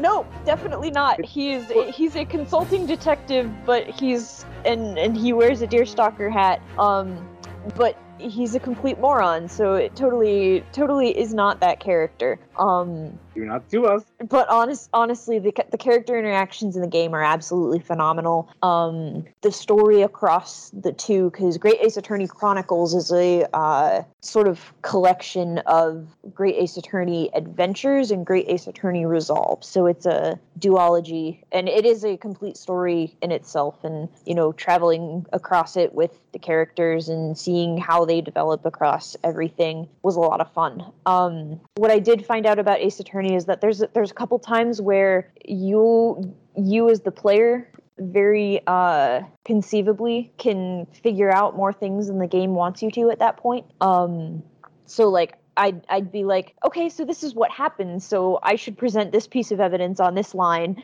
And it would be like, no, the game doesn't want you to make that conclusion yet. First, you got to establish this other thing. And it's like, Oh, that's but- dumb. but but it's right Yeah, there. it- But but you know, so so That's there stupid.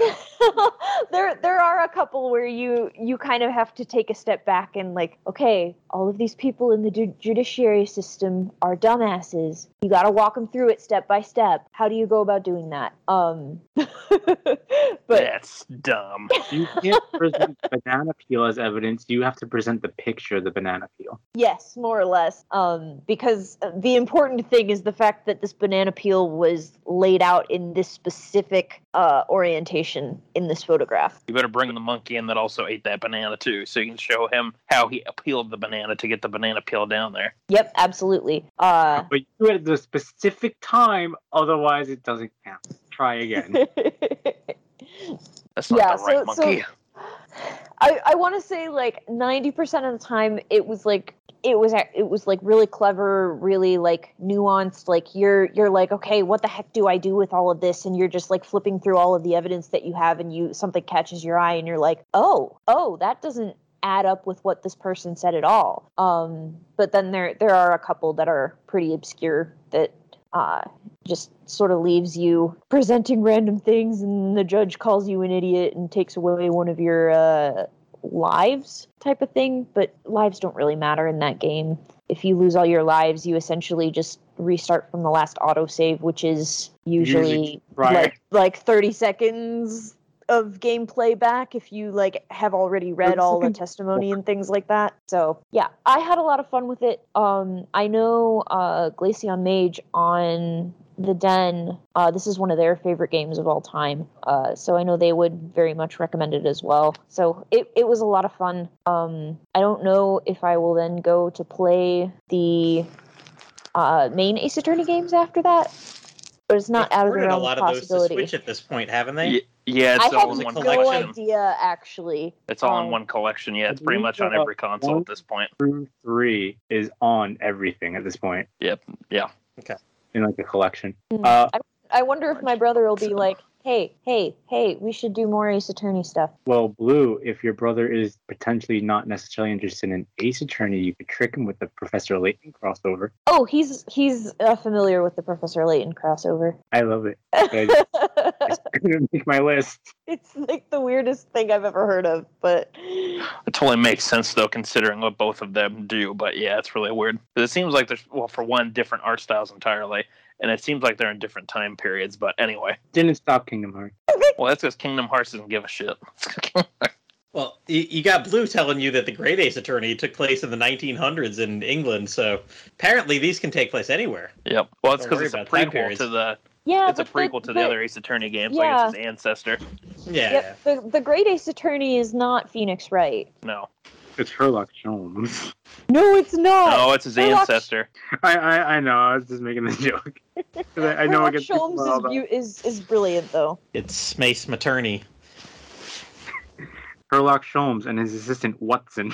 Wilson, Sure. actually. Watson. What? Wilson. What? Is it a Is beach that- volleyball? I was gonna. you made the joke before I could. I'm glad we both thought the same thing.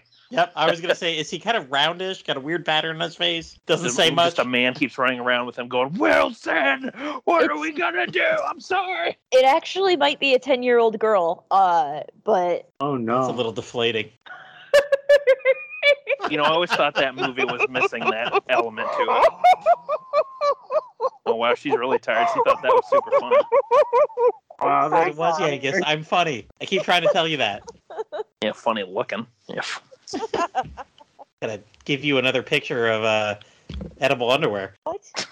I thought, it was, I That's just interpretive art. That's all it was. I thought that was a necklace. It was definitely not a necklace, and I said it wasn't a necklace. I specifically I don't know said when- that. Serious? Uh, Yangus The and I were funny thing texting was, back when that got afterwards. I'm like, you gotta realize. I almost made a joke about it how it being underwear related, and then sure enough, I'm glad he told me uh, elsewhere that that's what it was. It's like, oh shit, the joke would have worked. yep, it would have. Man, I just got caught you were spot on, man. Like, damn, I should have gone with my instincts.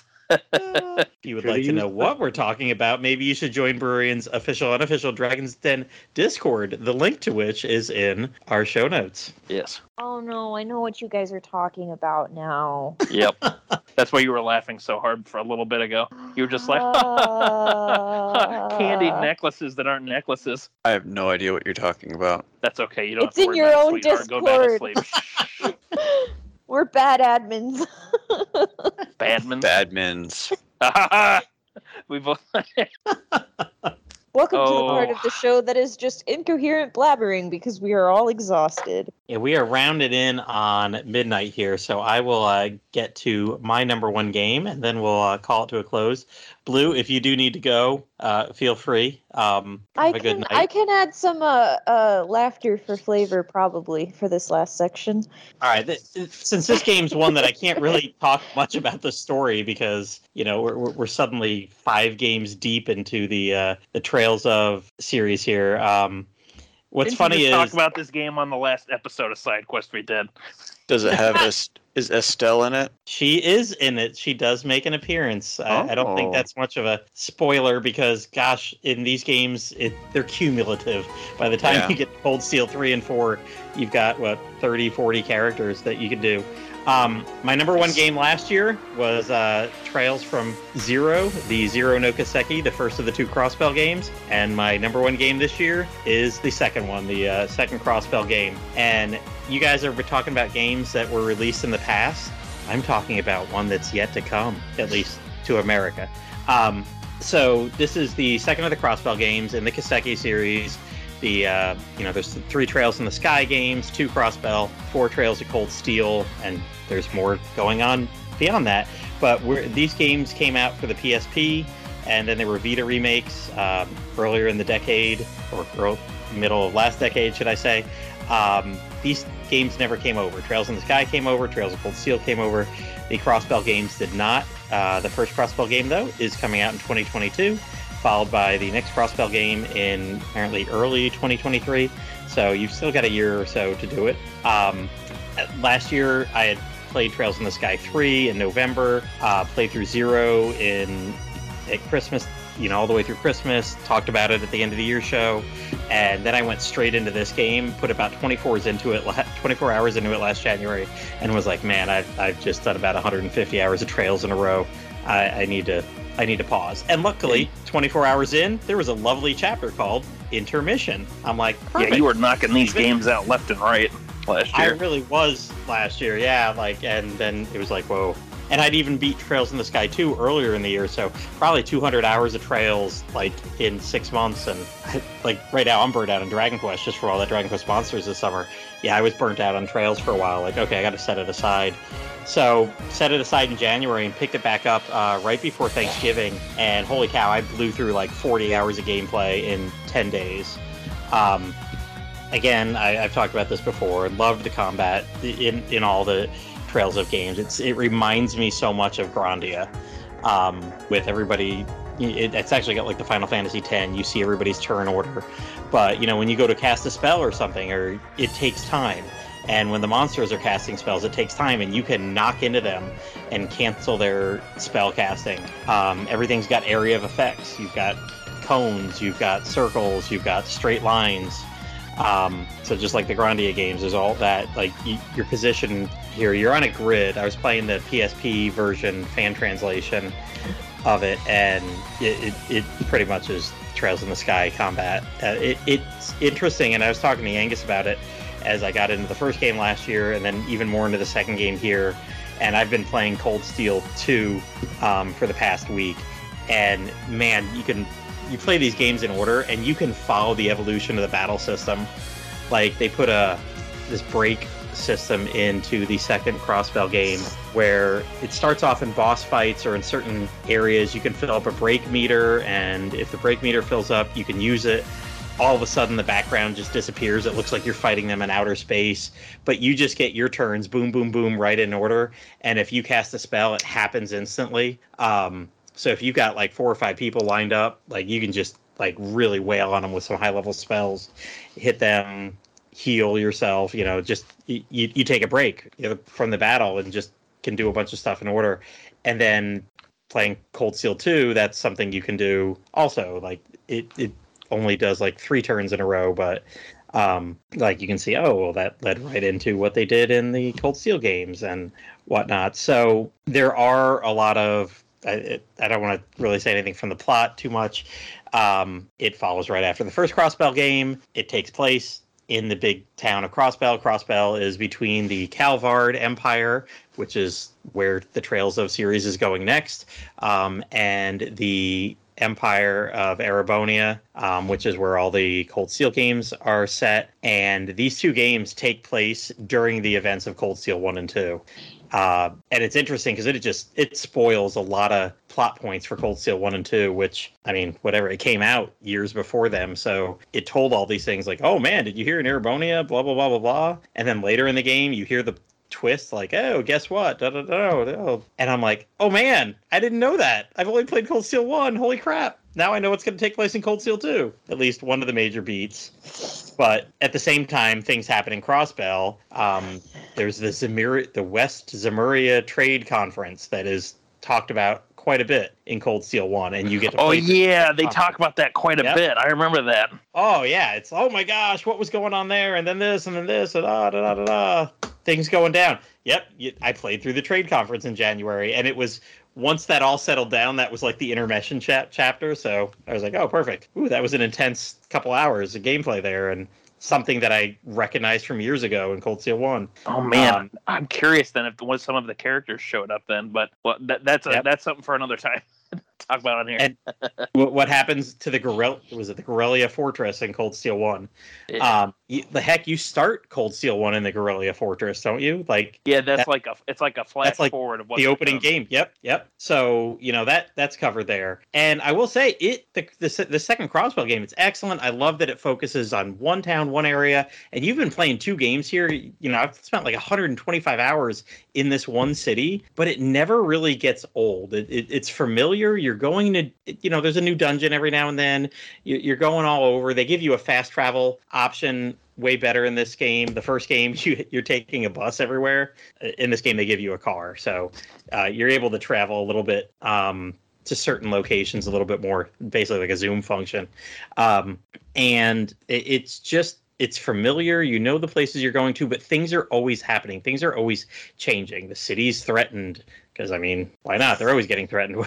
There's got to be some threat in the game, and it's not you know god's coming to kill everybody oh my gosh um but there's a lot of mystical stuff because in these games you know everybody's using weird ancient arts and whatnot um but it, it was really cool and it ends on a pretty sad note like you're like oh damn like crap i can't imagine for and but I've already played Cold Steel 1, Cold Steel 2. You kind of know if you've followed it all. I don't know plot points, but just by seeing box art for Cold Steel 3 and 4, um, you, you kind of know what's going on there a little bit at least and but it, this ends on a really kind of it's not a cliffhanger it wraps up the stories in crossbell but because there's so many more games taking place on this continent, so many more games taking place in the bigger world of it. There's a there's a lot more story, and this one kind of ends at the end of it. You just kind of get a bunch of scenes and you know like the postscript, like oh at the end, so and so did this and so and so did, and you're like, holy crap, that's Hmm. not good. you know, months after, blah blah blah blah blah blah blah, and you're like, well, geez. So I I'm very interested to see what's going to go on with uh, the rest, and probably I'll probably burn out again after Cold Steel two, and have to put three and four off till uh, like maybe next holiday season. But I I've played six or seven hours of Cold Steel two now, and yeah, even them talking like, hey, you know, Guerrilla Fortress is over this way, and blah blah blah blah blah. You know, did you hear about what was going on in Crossbell? I'm like, actually, I did. I was there. Yeah, because in during those events they talk about a lot of stuff that was going on in Crossbell in uh, Cold Steel One specifically. So that's interesting. Then that Col- that Crossbell does the inverse, you know, and and does a lot of the like, oh, this is going on over there in Erebonia right now. Blah blah blah. Yeah, um, we're currently, uh, what about a year ago? I had a huge article on RPGamer, and it's still there. Um, like, hey, Dragon Quest series, where to start? And we covered, uh, I wrote like 85% of it, but it wrote about like 42 different Dragon Quest games. Like, if you like, you know, if you like board games, try out the Itadaki Street games. You know, if you like Pokemon, maybe the Dragon Quest Monsters games are for you. And just kind of hit like every sub series and just gave a couple paragraphs. Well, we're doing that with the. Uh, all the uh, Legend of Heroes games, even going back to the NES ones. Uh, and I just finished writing.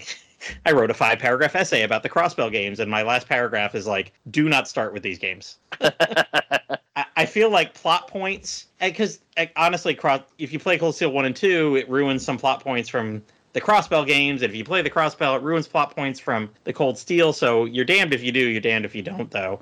But since these games aren't out, like officially, you can, you were able to for a while play the Geofront translations. Uh, the fan group got permission and was able, you, you could buy the games through Chinese servers, apply the patch officially. Um, but Falcom paid them off. Falcom bought their translation, and that is the translation that, uh, what is it, Exceed will be putting into the Oh, Switch NIS. version of these games. Oh, Oh, wow. NIS America.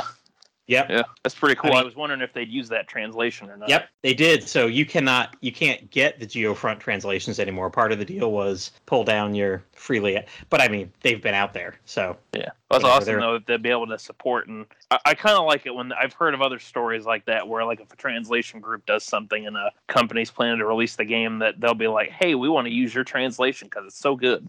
yeah, and I know Geofront had spent a lot of time getting names right and whatever. Um, when I played the Zero no Kiseki last year, I it was not a Geofront translation. It was something earlier. Um, and I mean, it was fine. I mean, there's player eh, the player names like Estelle's in there and Joshua from the Sky Games make a little appearances and whatever. And I mean, the big stuff's in there. Uh, there was like maybe a spell that was something different that was not exactly the way it was in the Sky Games. But I mean, the Sky Games are out here in English, so they whoever fan translated that one is pretty good. Um, and the second one, I think, is an early leak of the Geofront translation that somebody then backported into the uh, PSP version, and I, I, thought it was really good. Um, it, it, it was better than the first one, so I, I did I did play some fan translations of the old PSP titles. It was a little hard because I'd been playing the Vita versions of Sky 2 and Sky 3, and going back to PSP was a little rough, but you know, I played 120 some hours of them, so it didn't take too long before I was like, oh, here we go. Mhm. And now it's like, oh, good, I'm back to a little bit more modern times with uh, Cold Steel 2. But I mean, it. I just I really like these games. That I mean, they are JRPG as hell, but you're not fighting God. You're not. It, it's got a lot of power of friendship. Oh my God! You know, work hard and you can do it. If it doesn't say that ten million times in the game, Welcome to Japanese RPGs. Yeah. well, it, yeah. it, it's all about presentation. That's the thing. Mhm. That's the thing. That's what makes these games a little more tolerable than, uh, say, another series we were talking about earlier. It doesn't really make it like the focal front point. It actually makes these characters. Never mind. I'm not going to keep going on because I'm just going to rant rambling at that point. Basically, It- it's I it's like not the a bunch of- presentation style of um, how Trails does that kind of shit. You know, it doesn't Mm-hmm. make it like, oh my god, this is going to make me bash my head in with a hammer. And I mean, the Crossbell games are pretty cool because I mean, the Sky games, you're bracers. You're just a bunch of do-good people walking around, solving people's problems all over the place. Uh, the Crossbell games, you're part of the police. Like you, you're you're part of the police force.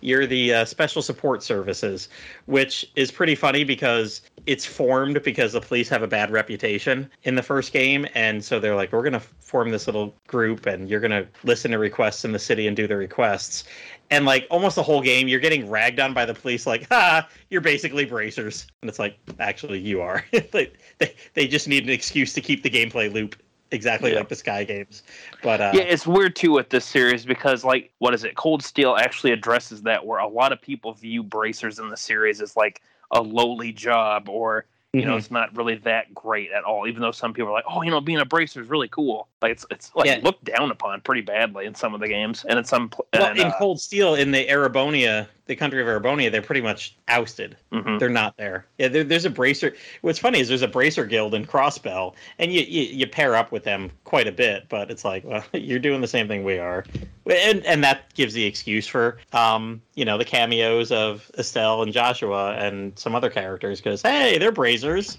Remember a couple of years ago when we met up and solved the problems in Liberl? Mhm. Well, you got any problems here? We'll we'll come by every now and then. So just an excellent game. It- That, that duology, I, I it was a little over a year and a half ago. I think I put on our uh, our old Facebook group the uh, turn-based one. I was like, okay, for those of you who played it, like I keep hearing like this. Everybody loves the Crossbell games. Like, what makes them better than Sky or better than Cold Steel? And I got a lot of nasty replans, replies of just just play it, you'll find out. Well, oh yeah yeah, and, and honestly, like for me, why I like them better, and I don't know, I've, I've only played a quarter of Cold Steel at this point.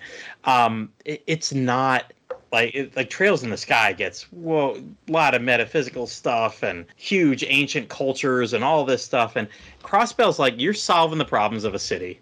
I visited that baker at the beginning of every chapter in both games and got some neat recipes from him for good bread that'll revive me and take away the burn status and whatever um, I just know to stop by his place every five hours, and you know, you- you're solving little political problems in the city. Like, oh, the mayor needs this, the councilman this, and it, it's not huge concepts, Mhm. and it, and it's done well. It, it's a good battle system. It's got good music. Um, it, it's just really done well. Mhm. Val- and, you know, obviously, it set the stage for the Cold Steel games, and you know, Falcom's Falcom's cranking them out now. We're getting the translations of everything, so obviously, it's picked up. It's become popular enough that we're getting these things.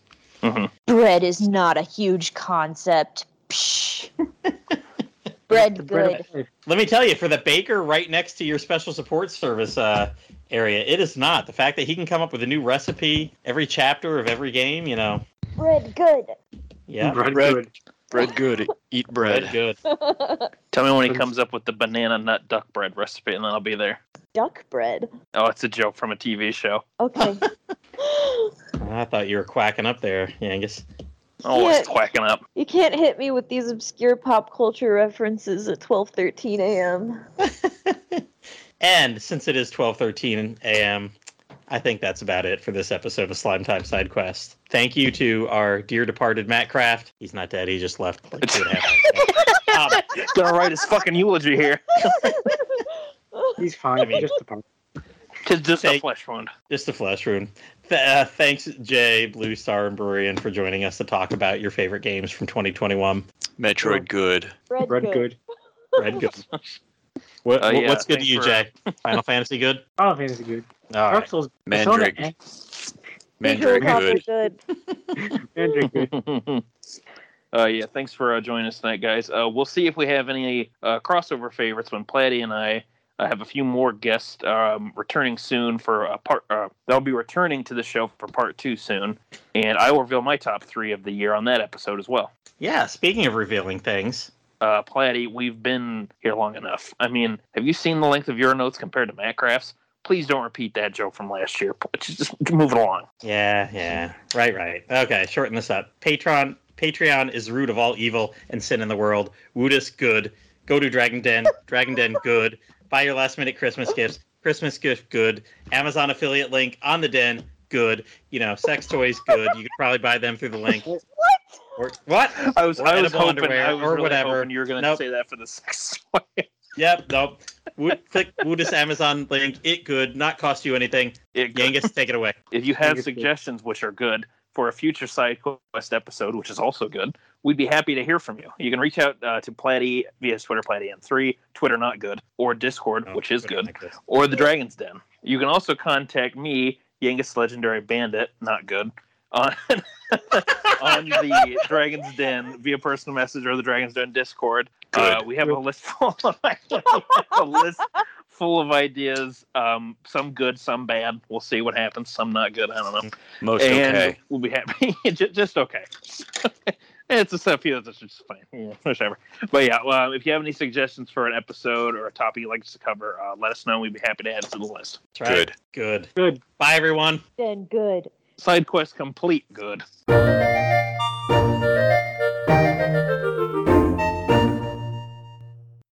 Good. Good. Good. Good. Good. Good. Good. good.